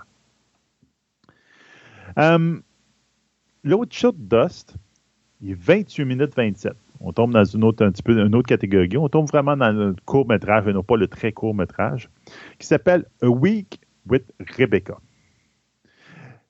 Euh, dans un univers de science-fiction, ben, les robots sont vendus de manière courante. Un peu, on peut voir des robots, mettons, à la Star Wars. on voyait le look un peu, le la même. Mais là, il y a une compagnie qui veut ressortir euh, une vieille idée qui, avait déjà eu, mais qui avait aucunement fonctionné auprès des consommateurs, d'avoir un robot humanomorphique. Donc, même si on peut, euh, tu le vois par les, les de ben, qui ressemble à tout point à un être humain. pour pouvoir le vendre. Puis tu comprends par les sous-entendus, vous avez même, peut-être aussi pour tomber dans le dans le market des, des sex bots, vous avez même, dans un potentiel d'aller là. Donc, servir un compagnon à long terme à des. Effectivement, les autres, ils parlent tout de suite de jantes masculines qui aimeraient ça beaucoup avoir ça. Mais bon, tu sais, le, conseil d'administration n'est pas certain de la décision. Est-ce que ça va donner une mauvaise image à la compagnie? Puis si c'est un flop, euh, si on tombe à, Terminator, puis qu'on perd le contrôle, puis bon, c'est ça même. Donc, ils décident, ben, regarde, on a un prototype. Le prototype qui s'appelle Rebecca. On va l'essayer sur quelqu'un pendant une semaine pour voir si ça marche bien. Puis donc, là, il dit, bah, ouais, mais qui c'est qu'on va prendre? Ah, ouais, mais ça tourne mal. Il dit, ah, faut pas mettre public. Puis ah, ben, tiens, regarde, le, ce fameux CEO de cette compagnie, le chef de la compagnie, il dit, hey, t'es tout seul? Hey, t'es un gars? Ben, parfait. Regarde, dit, c'est toi qu'on va, on va l'envoyer chez vous pendant une semaine. Puis, test. Euh, test. Mon gars, là, Ouais, ben là, t'as peu, j'ai pas posé le projet. Ça veut pas dire que ça me tente de le tester. Il dit, regarde, ta personne dans ta vie en ce moment, dit, t'es le personne, t'es la, personne idéale. pour ça. Idéal pour ça. Donc, c'est ça l'affaire. Donc, il, ramène le fameux Android euh, Rebecca chez eux, puis qu'on résume la semaine en 30 minutes, en fin de compte. Donc, le, le film joue beaucoup sur l'adaptation de l'Android à son milieu. Donc, en fin de compte, il a toujours été dans un laboratoire euh, sur une table. Puis là, il l'âge dans la nature. Puis il à l'écoute de la musique pour la première fois, ça fait la même. Et le côté totalement inconfortable du CEO qui veut pas cette tâche-là, puis que le robot, lui, dans sa place, le robot dans sa maison, c'est dans le placard. tu sais, tu vois un peu le genre. Alors finalement, le, film, le film commence des 28. Euh, c'est quoi, 28 jours? Oui. OK. Fait que euh, c'est une semaine, c'est 7, jours. 7 jours. Fait que la porte se ferme, puis elle se rouvre, puis le, robot a passé 7 jours dans, le placard.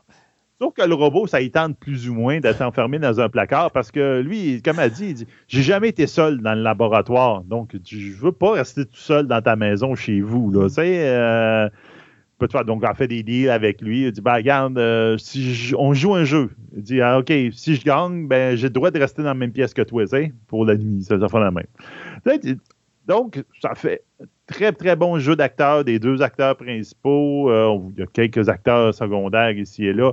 Mais on s'en doute, ça va virer un peu en comédie romantique, la fin la même. Donc, c'est bien intéressant, puis c'est bien le fun. Ils ont fait quelque chose de super, de super bien. Comme de raison, c'est Dust, regarde, c'est léché, c'est euh, numéro un. A quelques effets spéciaux qui sont là, straight to the point, puis ça marche très bien.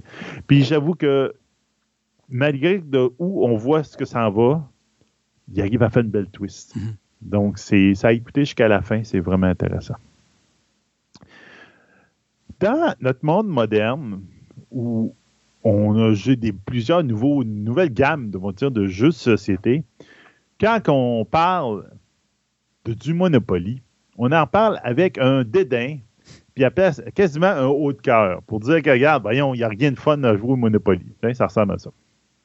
Bien, il y, a un court-métrage qui a été fait par la, compagnie de production Les Parasites, qui, euh, qui s'appelle Jeux de société qui, euh, de 20 minutes 59. Donc, c'est quand même une belle longueur.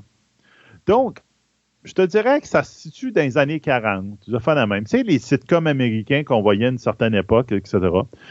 Euh, puis là, il y a un, jeune couple.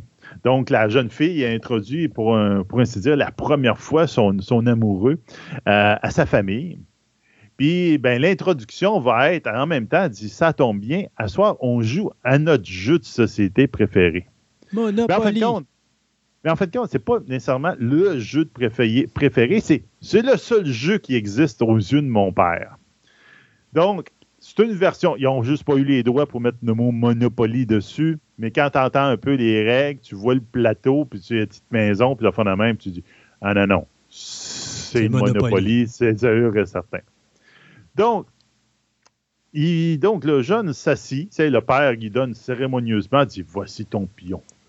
Ça, le corps du Christ, à peu près, là, ça, revient à peu près à ça, c'est la religion de, quoi. Là, tu apprends que Ben, la game en question, ça fait des années qu'elle joue la même partie.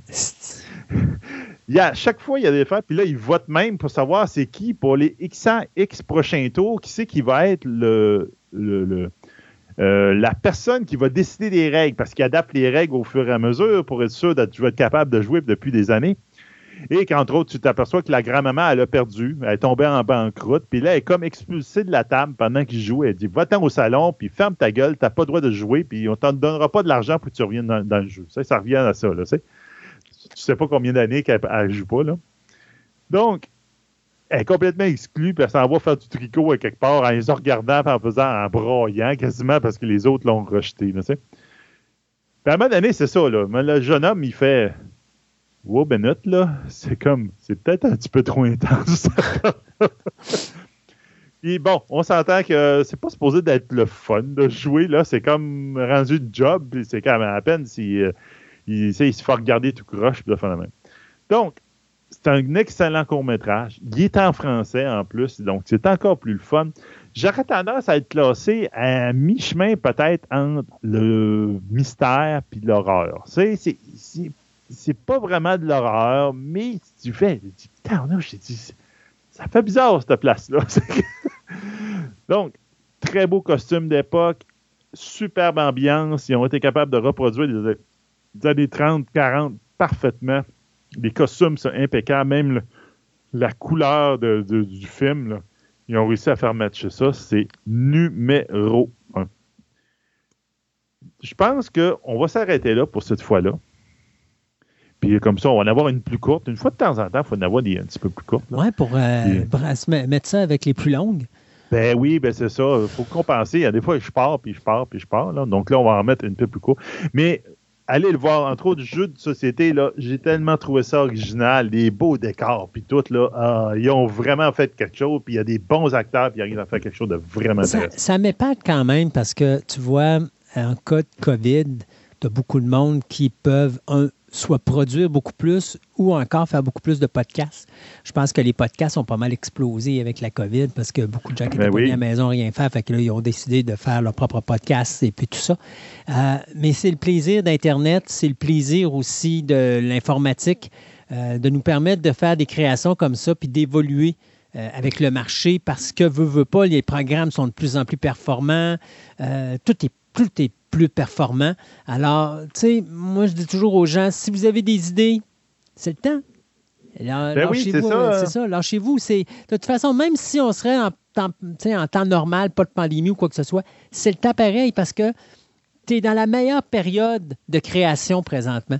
Que ce soit à n'importe quel niveau, tu n'as plus de limite. Tu peux faire quelque chose d'aussi bon que ce qui sort au cinéma. Euh, fait qu'au lieu de payer 15$, ben, tu prends ton 15$ puis tu l'investis dans ton équipement puis tu te sors un film que tu veux voir, mais avec ta qualité d'acteur, de, puis ta qualité de réalisation, puis ta qualité de technique, puis tu peux faire n'importe quoi. Ben oui, c'est ça. En DOS, là, ils font des, petits courts-métrages écœurants. Puis là, il y en avait fait un, je ne me, rappelle pas du, titre, comme on vient de parler là, où ça ressemblait, moi, je trouvais que ça ressemblait beaucoup euh, de Ting, mais dans un bateau de pêche. Là ils l'ont sorti sur Netflix, là, puis même si c'est un, tu sais, je pense que ça dure une heure, une heure et demie, gros max, là, mais wow! Tu dis, on a, je suis une gang indépendants, ils ne sont pas associés à aucun major, puis ils arrivent à faire cette qualité-là. C'est extrêmement impressionnant. Tu vois, Dust, l'avantage qu'ils ont, ils font plein de petits courts-métrages. Ils pourraient se faire un film anthologique. Oui. Avec plein de petites histoires à l'intérieur. Il y aurait, il y aurait les, les, concepts déjà pour. Fait que, c'est ça, c'est un Def, euh, def euh, Robot, je ne sais pas trop bien, une Robot. Love and Robots. C'est ça, tu fais Dust euh, de, de, Robot ou je ne sais pas trop quoi, là, puis tu, tu, fais une, série anthologique de même, puis regarde, Netflix devrait mettre la main là-dessus, puis go, là, puis publie. Puis, puis même encore, n'importe, moindrement que tu aurais un poste de streaming pourrait aider ces gens-là en justement en allant, mettons, sur le web et dire, écoutez, selon la qualité, on trouve que votre qualité est bonne, on fait comme, tu sais, tu as, beaucoup de programmes, les affaires de chanteurs, les affaires de ci, les affaires de ça. Fais-le donc pour les fans films. Pourquoi pas? Tu veux dire, tu as l'opportunité, puis si tu as des choses de très bonne qualité, tu les diffuses. Regarde, on a vu des produits légaux qui étaient vraiment sublimes. Euh, oui. Go for it. Je veux dire, puis je comprends pas qu'il n'y ait pas encore de poste de streaming qui fasse ça. me semble qu'on passe, même un poste ordinaire, je pense qu'on passe à côté d'une mine d'or, d'autant plus que ça coûte rien. Ah non, ils font des shows avec les niaiseries d'Internet. Tu sais, le, le, mm. gars qui est il y a les minou cute, puis ça fait la même. Là, tu dis, à la place de faire ça, dit, prends ta demi-heure, puis il dit, passe des courts-métrages de 4 minutes, il dit, à la suite de l'autre, puis avec des commentaires, puis tout, puis tu l'interview à, une certaine limite les personnes qui l'ont fait. C'est super intéressant. Là. Exact, effectivement. Merci beaucoup, Sébastien. Fait qu'on dit à la prochaine euh, chronique de création web.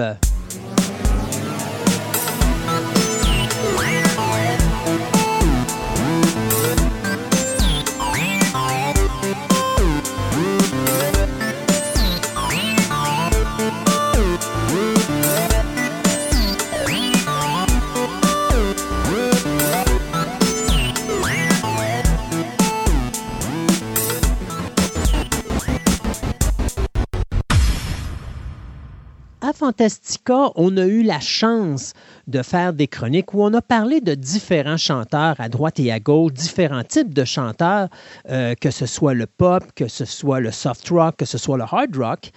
Mais on n'a jamais été au fond des choses. Et à un moment donné, Marie-Camille m'a dit, écoute, ça serait tellement intéressant de faire une entrevue avec ma professeure de chant, euh, qui est nulle autre que Nathalie de Bourget, qui est avec nous aujourd'hui. Bonjour Nathalie. Bonjour. Alors aujourd'hui, on va parler du chant. Mais avant de parler du chant, j'aimerais ça qu'on parle un petit peu de Nathalie, qu'elle nous explique un petit peu comment qu'elle a été attirée par la musique et comment qu'elle a fini comme professeure de chant. Ben, première des choses, moi, je viens d'une famille de musiciens. Mon père et ma mère euh, sont à la base des musiciens. Donc, euh, mon père est guitariste chanteur, ma mère est pianiste chanteuse. Euh, fait que j'ai grandi dans un environnement musical, ça c'est certain. Alors, euh, à la base, ça commence comme ça. Et de fil en aiguille, à un moment donné, ben, j'ai voulu aller à l'école en musique. Fait que j'ai fait mes études en musique. Et euh, par la suite, à un moment donné, euh, j'ai ouvert une maison de jeunes avec euh, un père jésuite qui s'appelle Michel Boisvert, qui est la maison Dauphine à ce moment-là, euh, quand j'ai rentré travailler là, euh, les jésuites se sont occupés de moi, ils m'ont fait étudier dans dans le, spectacle, dans ce qui a trait euh, à la comment je pourrais dire ça, comme directrice artistique.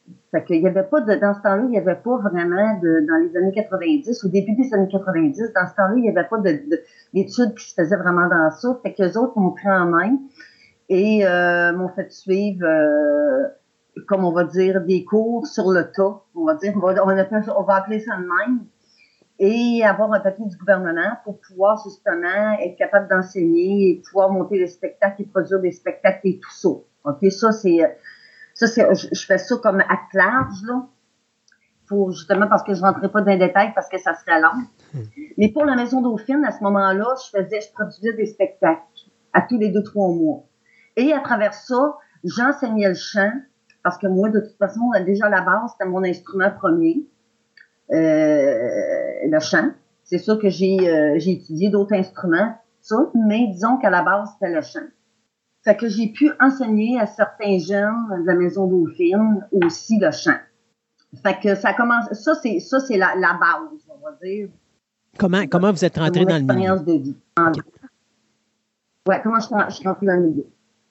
Bien, en fait, j'ai commencé des des spectacles à l'âge de 11 ans. Fait que, mais j'étais une personne euh, extrêmement timide, extrêmement réservée. Fait que c'était très difficile pour moi euh, parce que j'étais pas sociale vraiment. J'étais extrêmement, extrêmement hyper sensible et très, très timide. Fait que je veux dire que c'est ma mère qui m'a poussé à pouvoir euh, m'exprimer sur scène. bon, suite à ça, ben, euh, je veux dire, j'ai eu des formations musicales, des bands, qu'on appelle des formations, des, euh, des bands à plusieurs musiciens, euh, des duos, des trios. Là, actuellement, je suis en duo. J'ai toujours fait du spectacle à travers ça aussi.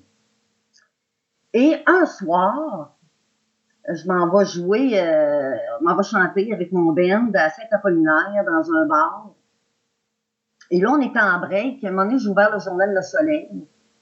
Et euh, je vois une annonce, une fille, ça, ça va faire 20 ans, là, euh, en 2023. Je vois une fille qui demande un, un prof de chant. Là, je me dis, ah ben non, je pourrais peut-être l'appeler, tu sais. Fait que le lendemain, le dimanche, je, je lui téléphone. Et puis, euh, ça a commencé comme ça. Ma première étudiante, c'était une étudiante, euh, elle s'appelait Mireille. Elle s'appelle d'ailleurs encore Mireille, mais c'est avec elle que j'ai, c'est avec elle que j'ai donc commencé euh, mes cours de chant.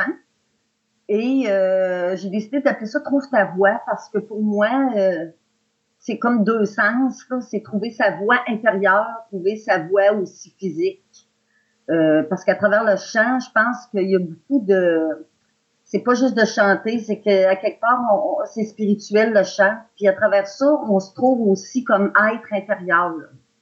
Je me suis rendu compte que plus que ça avançait dans mes cours, plus que je me rends compte à quel point, puis encore aujourd'hui, je me rends compte à quel point qu'on, qu'on, euh, que ça fait évoluer un être humain, le chant. Et puis là, ben là, j'ai commencé, c'est ça avec elle.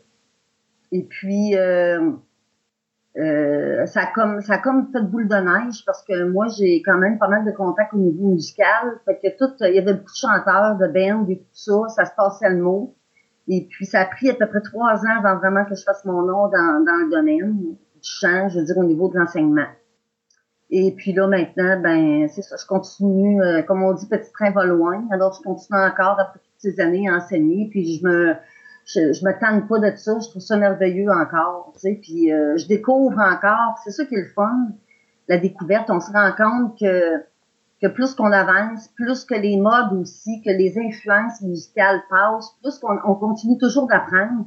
Puis pour moi, c'est important de toujours rester à l'affût de, de ce qui se fait de nouveau aussi afin de pouvoir l'enseigner.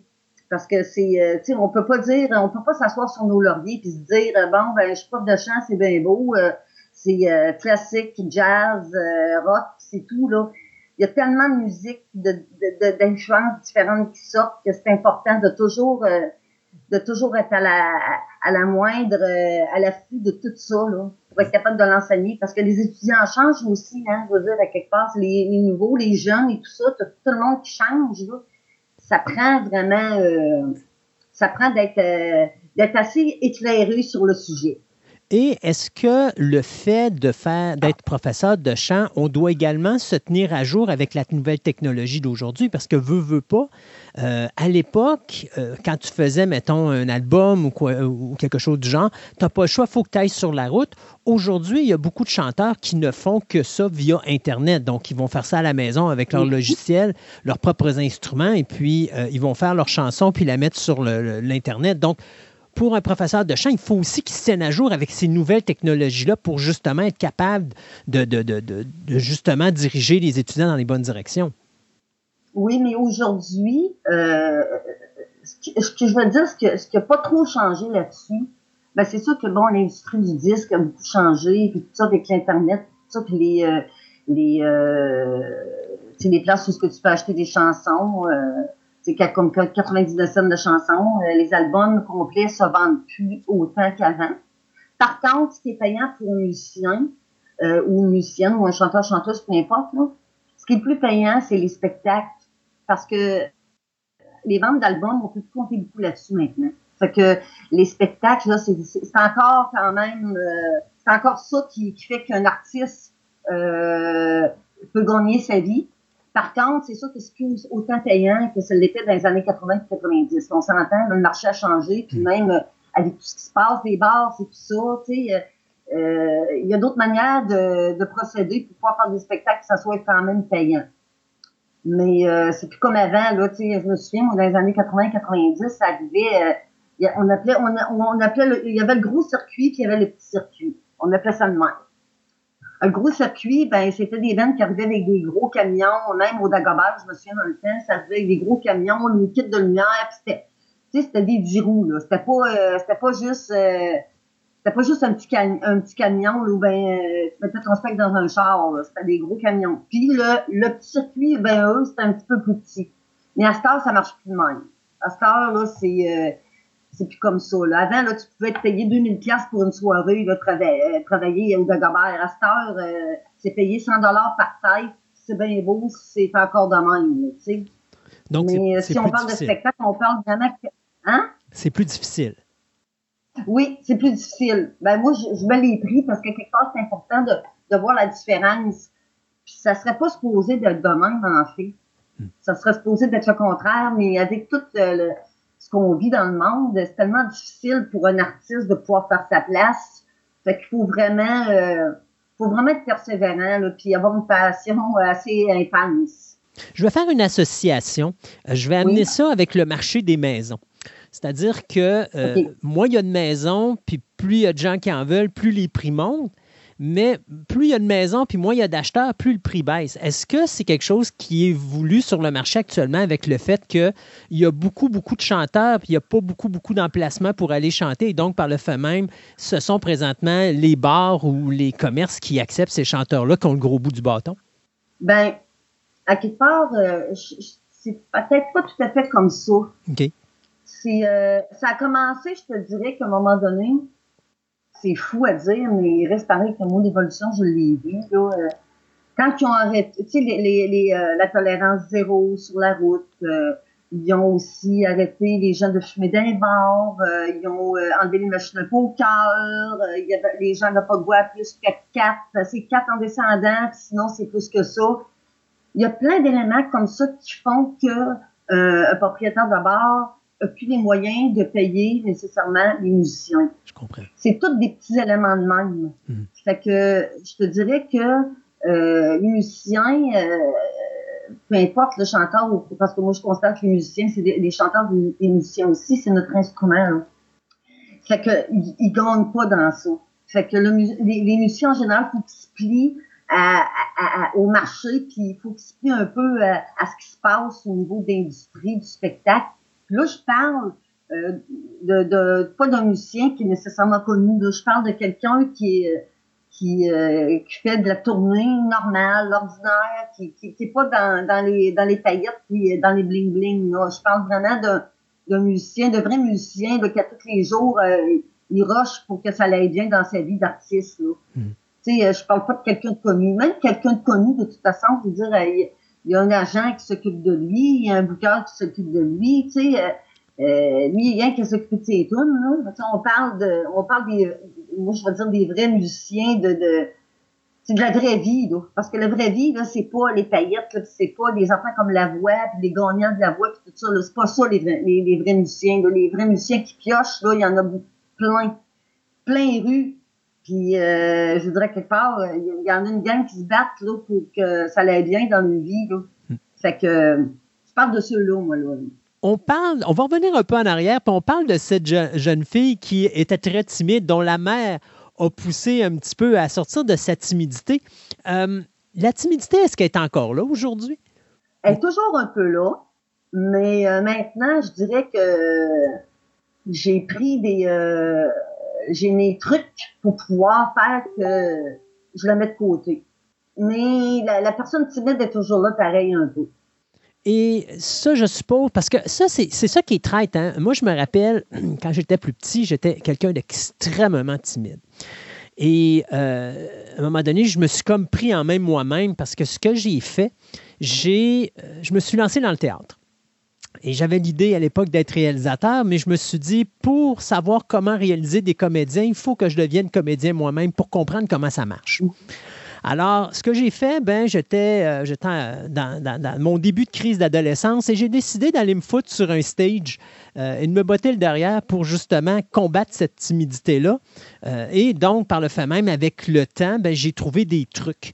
Euh, je suppose, parce que c'est ça la complexité de quelqu'un qui, qui veut faire du chant, c'est pas juste de dire qu'on a une belle voix puis qu'on est capable de chanter une chanson. faut, un, être capable de la vivre, cette chanson-là, et deuxièmement, il faut Ben, être capable de sortir les émotions en public. Et si on est Oui. extrêmement timide, est-ce que ça peut causer des problèmes? Et si oui, quels sont les trucs pour sortir de cette timidité-là? Ben, les trucs que je te dirais que, bon, ben, c'est un travail sur soi, ça, c'est certain, hein. Puis, euh, euh, c'est surtout finir par plus être dans le regard des autres. Puis, veux, veux pas, en plus, quand on chante, on est sur un stage, on est sur une scène, euh, Dieu sait qu'on est- on n'a pas le choix d'être dans le regard des autres, mais il faut vraiment être détaché de ça. D'être là Puis c'est comme je comme je te disais tout à l'heure, c'est spirituel. Fait qu'il y a quelque chose qui fait que on est euh, on est ancré, on est ancré dans ce qu'on fait. Puis en même temps, ben, on donne aux gens. Moi, je sais bien que mon truc, ça a toujours été ça. Moi, je suis une fille de famille. Fait que moi, mon truc, c'est euh, de dire aux gens que euh, je suis accessible. Fait que je suis accessible, on est une famille, on est ensemble, on est en famille, puis on vit ça comme si on faisait un party de famille. Pour moi, c'est ça. Moi, pour moi, cet aspect-là, il est bien important aussi avec les gens que quand je fais des spectacles et tout ça, ou bien quand, quand je parle à mes étudiants, je le dis toujours, faut pas voir le monde comme euh, c'était une montagne. Il faut voir le monde comme si c'était une famille. Parce que les gens sont là parce qu'ils ont besoin de rêve. On est tellement euh, dans une société qui est difficile euh, à dealer à tous les jours que les gens qui vont voir un spectacle ou les gens qui veulent entendre chanter quelqu'un, ils ont besoin de rêver, ils ont besoin de, se faire bercer par cette personne-là qui est en avant, puis qui, à quelque part, veut juste partager, euh, c'est de partager son art, hein, de partager aussi ses émotions. Puis à travers ça, les gens se reconnaissent, se reconnaissent tu sais. Fait que ils ont besoin de ressentir les gens, mais ils ont besoin en même temps d'être bercés puis de, de rêver. Fait que c'est pour ça que je trouve que c'est important de, de garder le positif là. Parce que tu sais, c'est sûr que quelqu'un qui est stressé puis qui, est nerveux en avant, ben il, va il va le faire ressentir à son public. Fait que comme quelqu'un qui euh, c'est bien beau être un bon musicien, une bonne musicienne, peu importe. Euh, si t'es comme, je vais dire qu'on va dire comme snob, les gens vont sentir aussi mais je pense que le public qui, le public t'oblige à être vrai. Tu sais, sur scène, t'as pas le choix d'être vrai. il faut que tu sois soi. Si tu l'es pas, ben, hein, oui, c'est ça. Mais si tu l'es pas, euh, quand tu descends du stage, euh, les gens les se rendent assez vite euh, compte de, de, comment tu hmm. Puis ça, ça trahit pas, là. Tu sais, on est comme, on, on est comme, on, est comme un, comment je pourrais dire, on est comme, on marche sur un fil, hein. Hmm c'est ça, là, les, les, personnes qui font de la scène, ils marchent sur un fil. Fait que l'équilibre, il faut que tu trouves ton équilibre. Puis euh, c'est ça qui fait qu'aussi que qu'on devient fort en avant, puis qu'on n'a plus peur, puis qu'on passe par-dessus notre gêne, notre timidité, puis tout ça. Parce que c'est la même sensation, quelqu'un qui embarque sur un stage, qui jamais embarqué sur un stage, il a l'impression qu'il marche sur un fil. Ou bien qu'il y a une falaise en face de lui, puis qu'il va tomber c'est un genre de sensation de vertige. Euh, si on a quelqu'un qui serait intéressé à devenir chanteur, ça serait quoi les premiers trucs pour voir si euh, il y a ce que ça prend pour être un chanteur?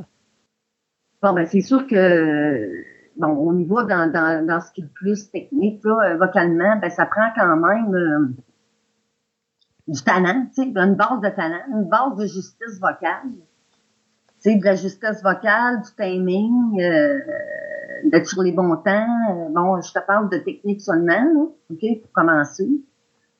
Ben, ça prend aussi euh, ça prend aussi de l'émotion l'émotion qui passe bien, ça prend euh, euh ça prend d'être à l'aise avec soi, avec les autres, ça prend fait que c'est un travail, hein, c'est c'est pas juste de dire sais, il y en a qui vont chanter puis qui sont très bons, puis tout en partant, là, ils ont ça naturel, qui sont très bons. Mais il leur manque des fois le côté émotion. Puis il y en a d'autres qui sont moins bons parce qu'il lui manque la technique, puis ils ont le côté émotion bien fort, mais ça, c'est pas mieux non plus, tu sais. Fait que c'est un équilibre. Puis il y a des gens qui sont très bons, qui l'ont au bout au niveau émotion, mais que ça vient pas les chercher, les autres, de faire de la scène. Fait que, tu sais, on, on, se retrouve dans un... Euh, fait que ça dépend, je pense que la passion au départ, puis euh, la justesse vocale, euh, la souplesse intérieure aussi. C'est un, un, je te dirais, c'est un ensemble de choses, hein. OK. Puis, euh, on peut pas juste dire on est passionné. C'est parce que si on est juste passionné, là, euh, si t'as pas, pas de base au moins d'avoir. Parce que tu, des fois, t'es pas parfait au début. Les gens qui viennent me voir en cours, là, il y en a qui sont pas parfaits pendant tout, là. Puis la perfection n'est pas de sa monde, mais je veux dire, euh, tu sais, sont pas, euh, ils ont pas nécessairement euh, un, immense talent tout de suite en partant, Mais des, puis à un moment donné, après une couple d'années, mon Dieu, c'est comme si c'est le jour et la nuit. Tu sais, ça, tout, tout est une question de confiance aussi, puis aussi de vécu. Et, et un peu de travail. Et un peu de travail parce que Ah ben, une, voix, ça, oui. une voix, ça se travaille. Hein? C'est pas on arrive avec une belle Ben voix. Il, y a, oui. il y a des exercices et des choses comme ça. Oui, ben c'est sûr que je dirais, moi, c'est sûr que les exercices, je suis pas très pro-exercice. OK. Moi, euh, les exercices, pour moi, ça sert de réchauffement, ça sert d'assouplissement, comme un peu quand tu t'entraînes, euh, il faut que tu, tu quand même, tu t'exerces ta voix, tu, te, tu stretches ta voix, tu étires ta voix. Tu sais, pour moi, les exercices vocaux, ça sert à ça. Mais en théorie, plus que tu chantes, puis plus que tu penses à, à tes techniques aussi euh, pour pas te blesser, et puis pour bien faire tes notes, ben plus que tu, chantes, plus que tu deviens meilleur aussi. Là. Tu sais, t'aurais beau avoir des exercices euh, vocaux à faire euh, sans plus ni fin, si tu fais juste ça, t'avanceras pas. Ça, c'est bien certain. Fait qu'il faut que ta voix parte un peu dans toutes les sens, dans le sens qu'elle ait exploré euh, tous les styles, même si c'est pas ton style euh, euh, de chanson, parce que ce style-là peut t'amener à, à être capable de faire ton style à un moment donné encore plus performant. Tu sais, fait que c'est d'être ouvert à la découverte aussi, d'ouvrir les horizons euh, musicaux. Quelqu'un qui commence dans le chant, euh, qui, qui nous écoute présentement, puis qui dit Moi, je que j'ai une bonne voix. Euh, J'aimerais ça, euh, apprendre les techniques de chant, essayer d'améliorer ma façon de procéder. On peut parler en moyenne, parce que je sais que ça dépend toujours des individus, mais on peut parler en moyenne de, combien de temps pour essayer d'atteindre euh, une base là, pour, pour être capable de commencer à, faire du chant un peu plus professionnel? Bon, quelqu'un, on va, on va dire si on parle d'une personne qui a un don naturel. OK, on va partir de ça, là. Donc, quelqu'un qui a un don naturel, qui a une bonne justesse tout de suite en partant, qui a un bon timing tout de suite en partant. Euh, ben, un bon 3-4 mois, là, euh, à toutes les semaines, là, puis la personne elle va avoir une grosse évolution. Ça, c'est pour une personne qui a un don naturel. Quelqu'un qui n'a pas nécessairement d'expérience, qui n'a jamais vraiment entendu, euh, ça s'est jamais vraiment écouté vocalement, ça peut être des mois comme des années. Dépend toujours de comment la personne a, euh, elle assimile les choses. Parce que les gens qui assimilent très vite, puis il y en a d'autres que c'est très long à assimiler. Je vais avoir une question euh, un peu plus technique parce que, euh, étant. euh, bon, j'ai, moi, quand je m'en allais sur scène pour faire du théâtre, euh, on joue avec la personne avec qui on est sur le stage, on s'entend. Mais souvent, on va voir euh, un chanteur avec euh, son groupe en arrière, puis eux autres, quand ils sont sur le stage, dites-moi si je me trompe, mais ça prend des caisses de son en arrière pour qu'ils puissent s'entendre chanter et s'ent- et s'entendre jouer également. Euh, Est-ce que c'est effectivement vrai, ça? Dans général, on a des moniteurs en avant, OK. puis des caisses de son ses côtés. Euh, à cette heure, il y a euh, ce qu'on appelle les moniteurs qu'on peut avoir comme des petits écouteurs aux oreilles. Je vais, dire, je vais dire ça de même pour que les gens comprennent. Mais ça dépend toujours de l'équipement qu'on a d'abord. Mais pour s'entendre bien, c'est sûr que c'est important d'avoir des moniteurs en avant. Ça peut arriver comme moi. Des fois, je fais de la musique, j'ai pas de, j'ai pas de moniteur en avant, j'ai juste des caisses côté, mais je connais assez ma voix puis je l'entends assez pour être capable de dealer avec. Mais en général, quand on fait quand même un gros spectacle, c'est important d'avoir des moniteurs. Parce que quand on, En est sur, parce que, parce que quand on est sur le stage, on ne s'entend pas, c'est ça? Ben, on perd la perception de notre voix, ça c'est certain. Mais il faut comprendre aussi que les gens, que les caisses de son sont en avant, mais les gens perçoivent que 10% de définition vocale et des musiciens. Les gens là, qui reçoivent le son perçoivent que 10 OK. Fait que c'est bien important d'avoir la technique de scène aussi. Parce que pour, comme disons, pour un chanteur ou une chanteuse, si la personne n'articule pas, on entend, là, c'est sûr que ça va être un gros zéro au niveau de définition vocale. Fait que c'est important d'avoir cette technique-là. Les gens pensent que tu arrives sur un- un- un- une scène, tu peux chanter comme quand tu chantes dans la vie tous les jours. Non, c'est pas, pas du tout de la même manière. faut vraiment plus articuler, faut, euh, faut faire travailler beaucoup plus. Parce que là, euh, si je, je vais t'expliquer, là, parce que c'est c'est plus facile à expliquer comme ça, là. Euh, ma manière de penser, un corps humain. OK? Le, le corps humain, au niveau du chant, le ventre, c'est l'amplificateur. OK? Mhm. C'est là que l'air se va. OK? La tête, c'est un résonateur. C'est considéré comme une caisse de son.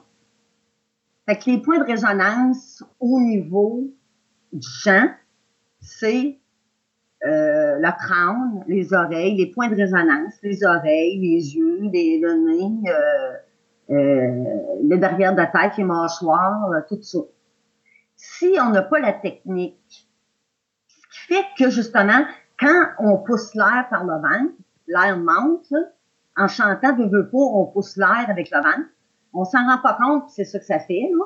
Faut pas penser qu'il faut se mettre à pousser du ventre. Non, non, c'est, c'est simplement, ça se fait automatique, là. Ben, si t'es pas bien positionné au niveau de tes résonateurs, au niveau de la tête, la note sortira pas comme il faut. C'est encore, encore, quand tu es sur un- une scène, il faut que tu exagères ça pour être capable de pouvoir projeter et avoir une bonne définition. Si tu vas faire du studio d'enregistrement, là, c'est encore plus, faut que tu sois encore plus euh, euh, positionné. Parce que là, ce qui arrive, c'est que quand la voix, euh, elle passe dans les... euh, il, il- il fait le, le mix, dans le mix, on perd encore de définition vocale. C'est que c'est pour ça qu'il faut toujours en mettre un peu plus euh, en studio. Donc, ça, ça, c'est encore une autre technique, d'autres techniques. Fait que là, on est comme dans... Fait que la- ça, ça en fait beaucoup, là. Ça en fait beaucoup d'affaires. On a la technique de base pour chanter. On a les techniques de scène, puis on a les techniques de studio aussi. Fait que ça en fait beaucoup de contenu. Euh, je vois beaucoup, surtout aujourd'hui, on voit de plus en plus des artistes qui euh, sont au niveau professionnel et à un moment donné qui décident de s'en aller indépendant. Euh, Est-ce que c'est une bonne chose pour un, un chanteur de s'en aller du côté indépendant euh, ou est-ce qu'il est mieux de se trouver peut-être une compagnie qui va le soutenir? Est-ce est-ce qu'il y a plus de facilité d'un côté ou de l'autre ou est-ce qu'il y a plus de liberté d'un côté ou de l'autre? Ben, je te dirais que, bon, indépendant, c'est sûr que tu as plus de liberté de choix. Quand tu es avec une compagnie, tu pas euh, une compagnie, euh, quand tu es avec une compagnie de, de, de puis que tu as un manager, comme on dit, un, un gérant, t'as, euh, t'as- oui, tu as, droit de parole, mais pas beaucoup. OK. Tu deviens comme euh, un produit de l'industrie. Et là, euh, d'habitude, c'est des contrats de 5 ans. Je sais pas s'ils en font encore de 5 ans. Des fois, c'est moins que ça. Fait que pendant tant d'années, t'es comme pris pour être dans cette industrie-là. Fait que t'as pas le choix ben ben. Sûr même, euh, ils ont le droit, euh, ils ont le droit de dire que telle affaire, ils veulent pas ça dans tes compos, euh, dans tes compositions. Ils ont, ils ont plus de, de droits.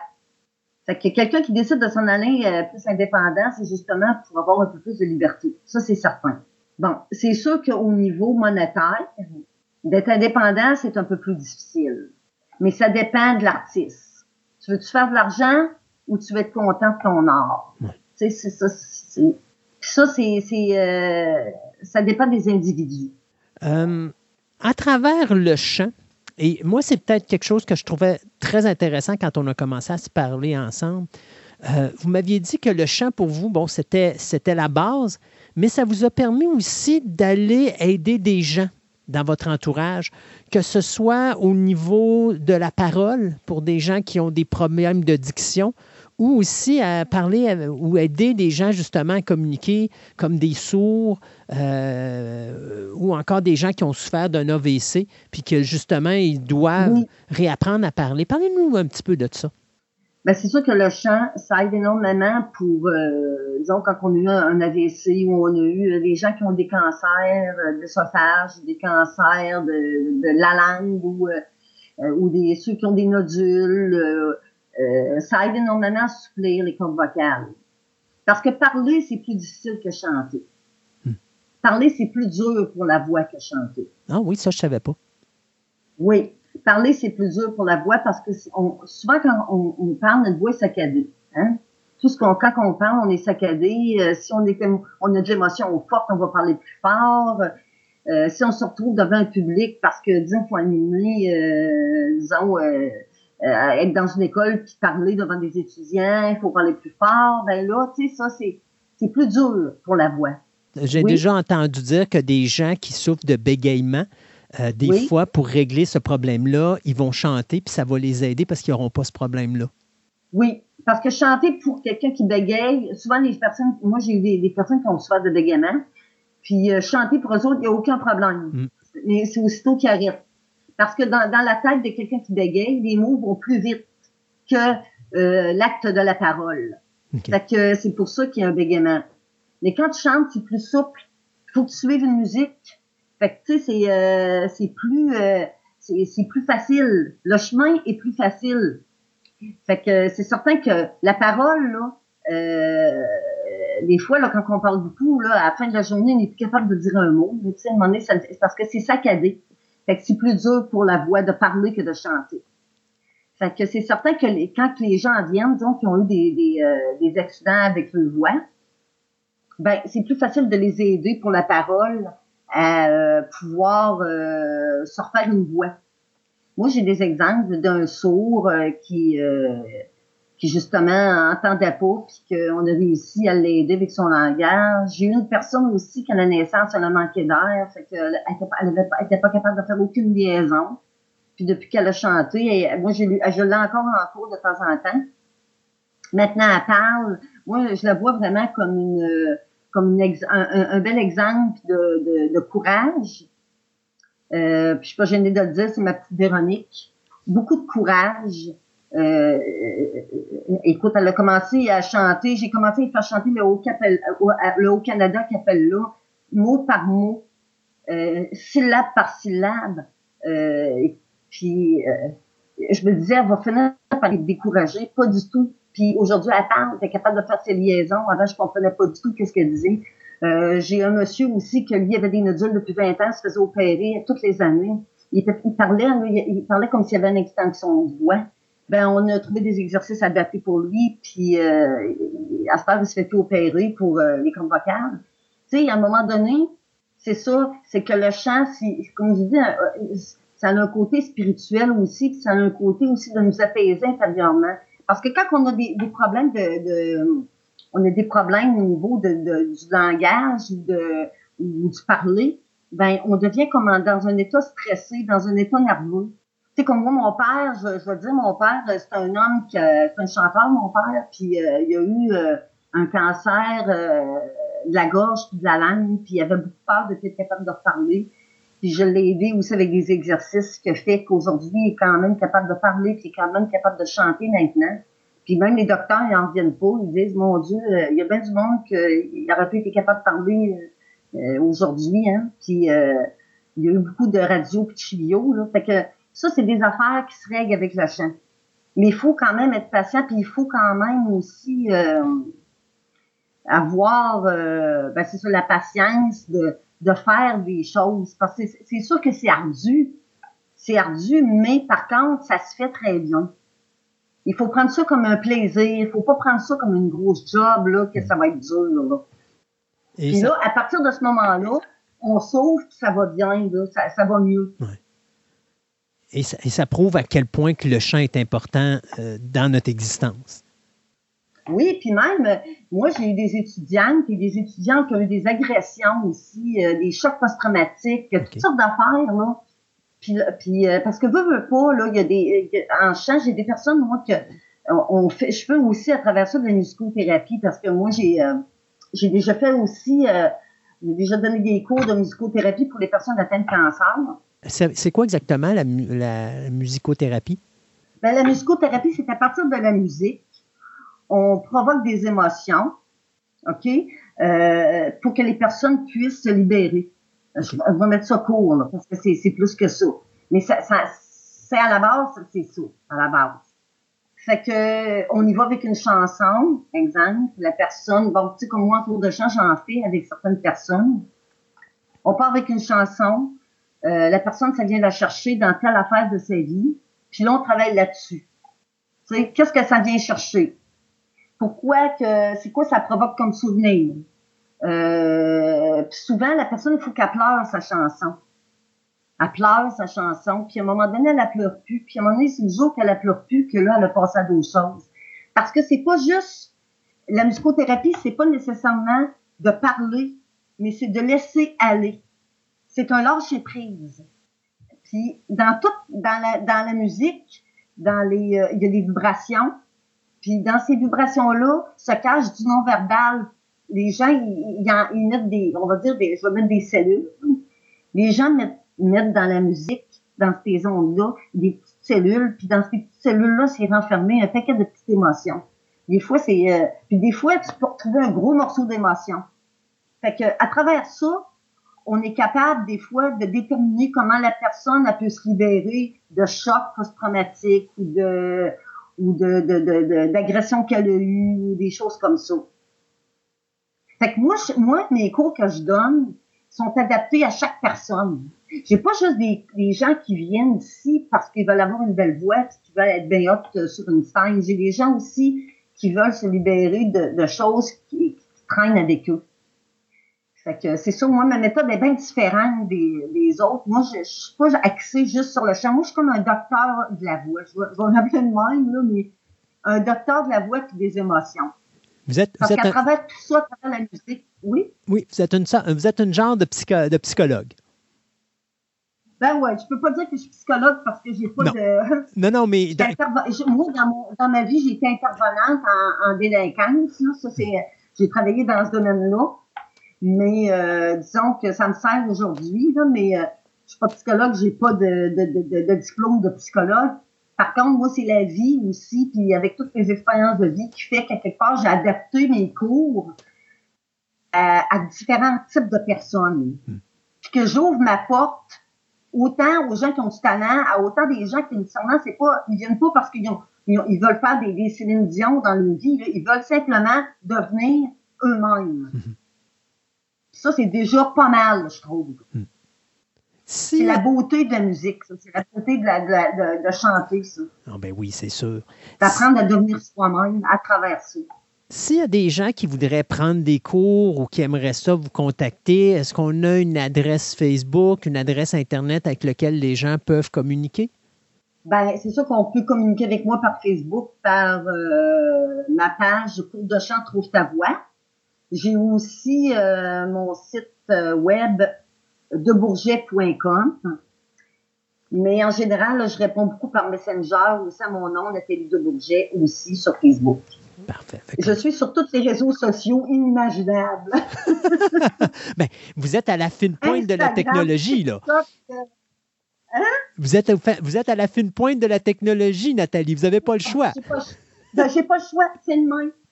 Même TikTok, à un moment donné, j'entends Oh, TikTok, bon, faut que j'y aille sur TikTok. Tu sais, j'ai pas le choix.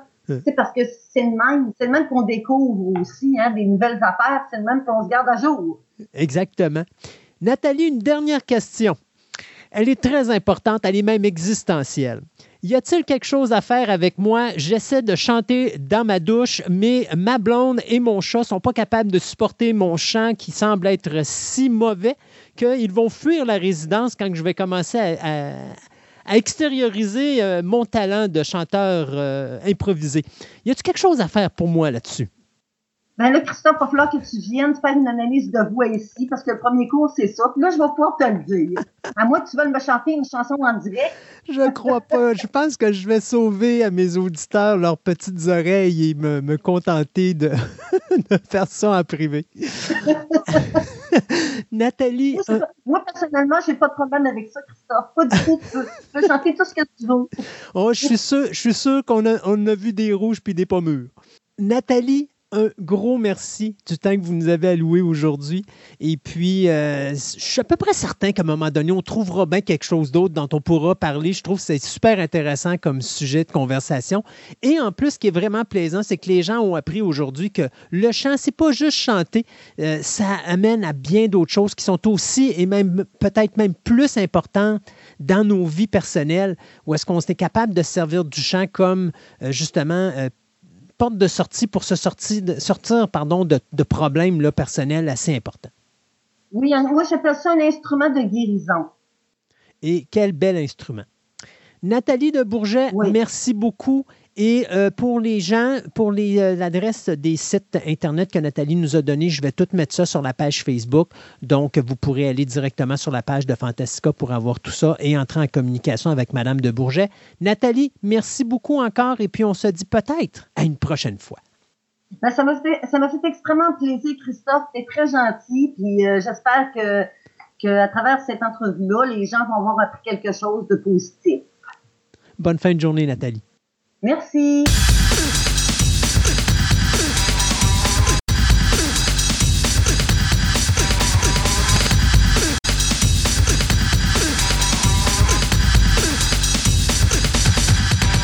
Cette table ronde vous est présentée par TPM OB Collection, la boutique idéale pour nourrir toutes vos passions. Vous cherchez des timbres, de la monnaie, des cartes de sport, du casse-tête, des jeux de société, du comic book, du diecast, de la figurine, des cartes magiques, voire même des cartes Pokémon. Voici la place rêvée pour vous, collectionneurs aguerris. TPM Hobby Collection a doublé son espace de vente afin de vous donner encore plus de choix avec le même service personnalisé, le tout à des prix des plus compétitifs. Allez donc les visiter dans leur nouveau local au centre commercial de Fleur de Lys au 550 boulevard Wilfrid Amel à Québec ou rendez-vous sur leur site web au www.boutique-tpm.com.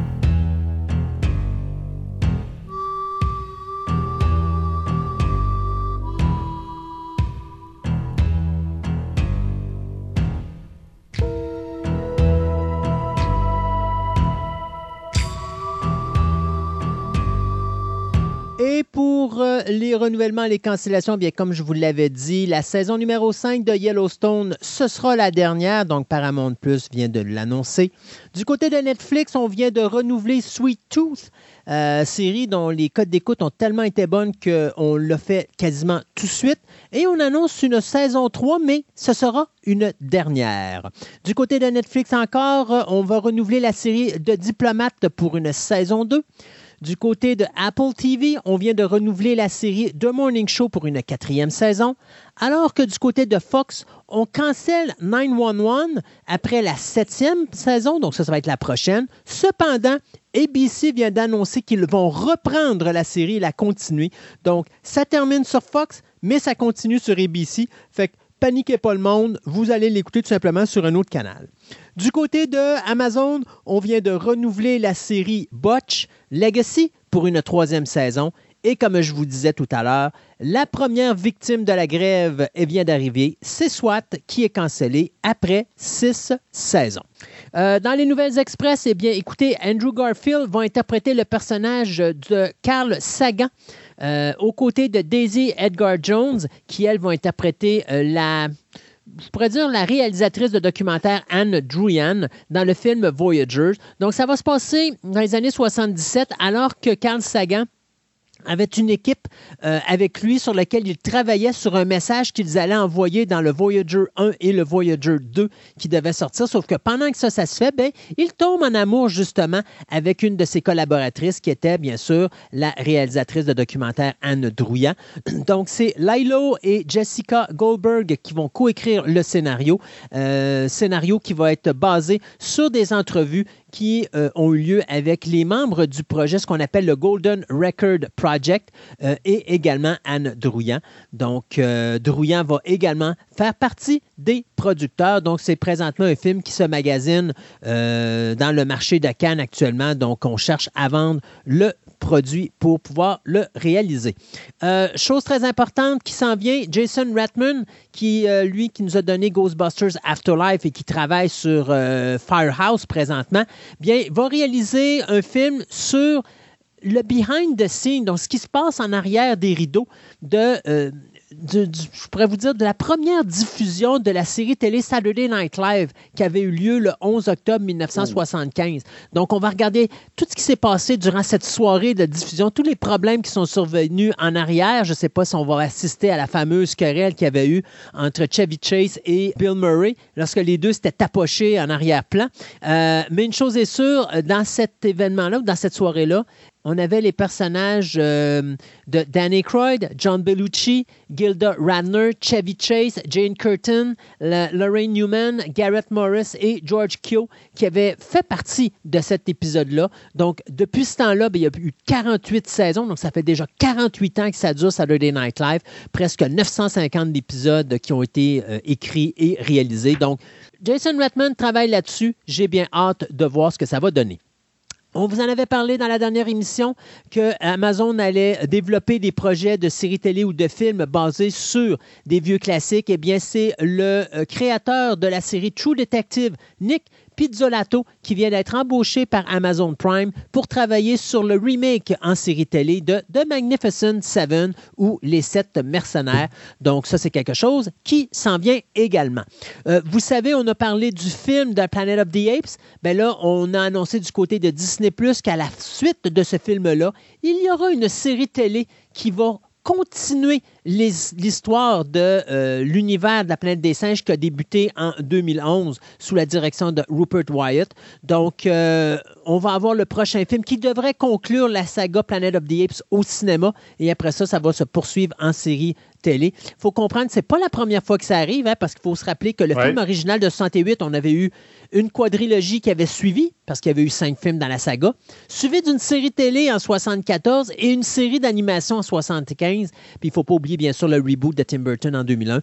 Donc, euh, c'est Wes Ball qui va s'occuper de la réalisation du prochain Planet of the Apes, le film pas de noms qui ont été euh, envoyés présentement pour la série Je vous parlerai du euh, réalisateur Adam McKay. Adam McKay qui vient de gagner l'Oscar du meilleur scénario pour The Big Short. Eh bien là, il travaille sur un nouveau projet qui s'appelle Average Height et Average Build.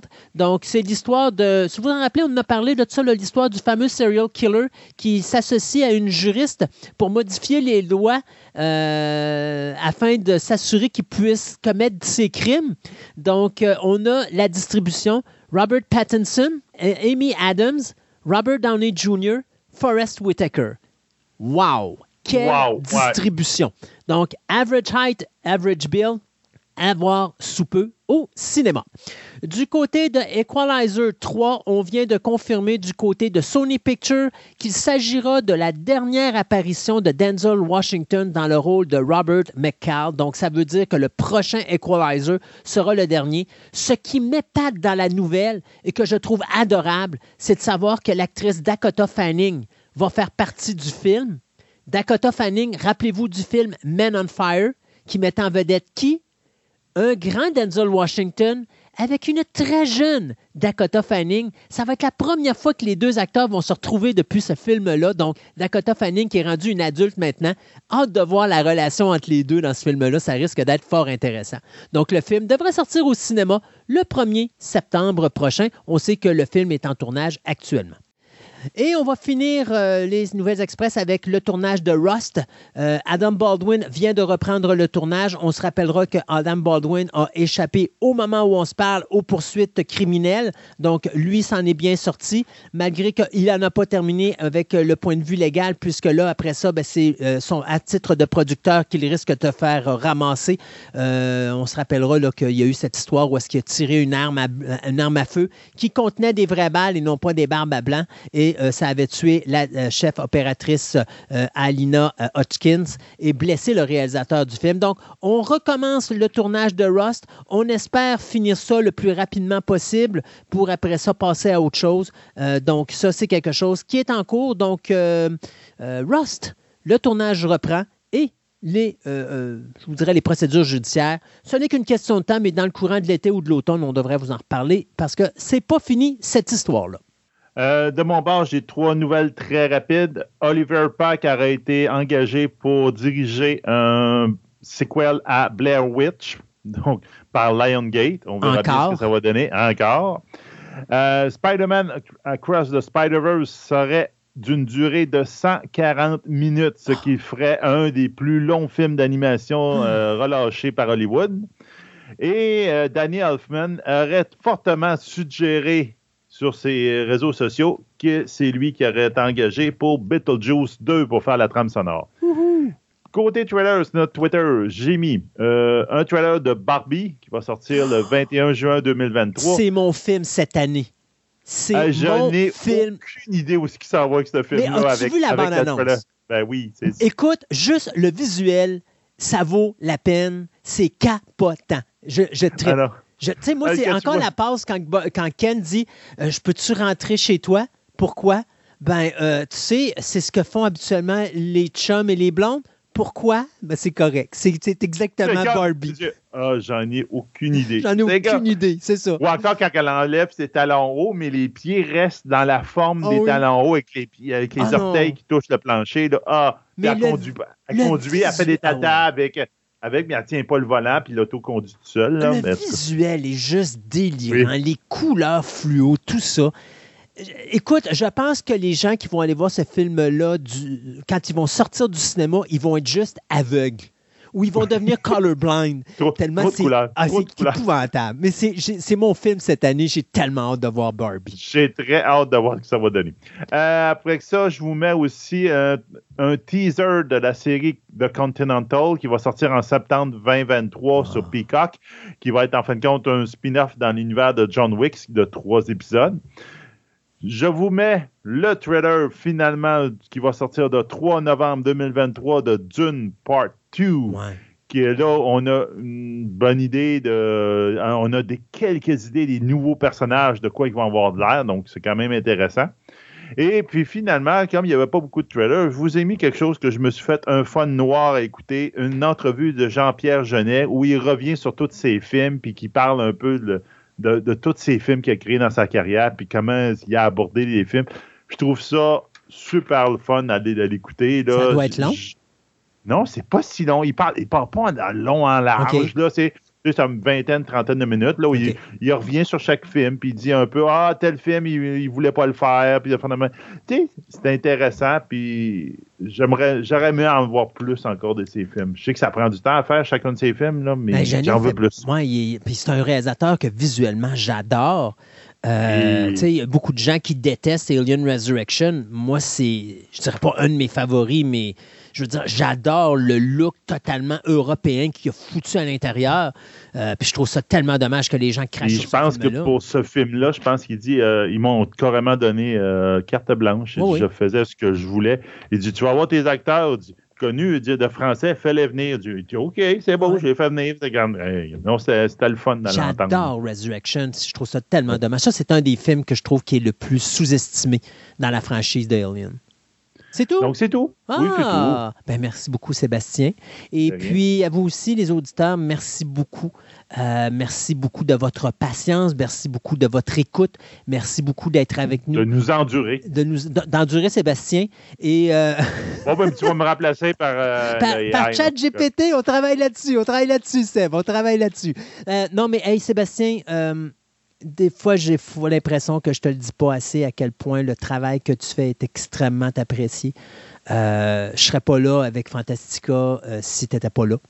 Donc, j'apprécie tout le travail que tu C'est fais. quand Je- même toi qui me motive à faire ça, mais c'est ça. Là, euh, je sais que de ce temps-ci, moi aussi, j'ai. euh, Là, tu as tes petits problèmes, moi, j'ai mes petits problèmes. C'est ça. On vieillit, mon grand. Ben, c'est ça. On a vieillit, dépassé ça la cinquantaine tous les deux. Exact, ça paraît. Mais euh, écoute, j'apprécie tout ce que tu fais et puis euh, merci beaucoup. Puis je sais que des fois je suis tannant, puis je sais que je, suis- je, suis- je, suis- je suis exigeant, puis je sais que des fois euh, les, les auditeurs, des fois, ils me disent Oh mon Dieu, t'es donc bien difficile avec Sébastien. J'adore Sébastien. C'est la raison pourquoi je suis toujours Il me sur son tout cas. le temps, Voilà. Et il a- envoyer des plaintes. et, ça, et, et il aime ça. C'est pour ça qu'il désire tellement que je le menace avec ChatGPT. On va en rediscuter, c'est que j'aime ça, là, regarde. En tout cas, c'est ce que ta blonde m'a dit. Euh, quand on s'est parlé au- l'autre fois. Vendredi, semble que- hein? Ouais, c'est ça. Ah, ça. falloir, va falloir que j'y reparle. Mais euh, merci beaucoup, Seb, et, pour tout ce que tu fais. C'est bien apprécié. Et puis, vous aussi, les auditeurs. Et puis, on se dit à la prochaine édition de Fantastica.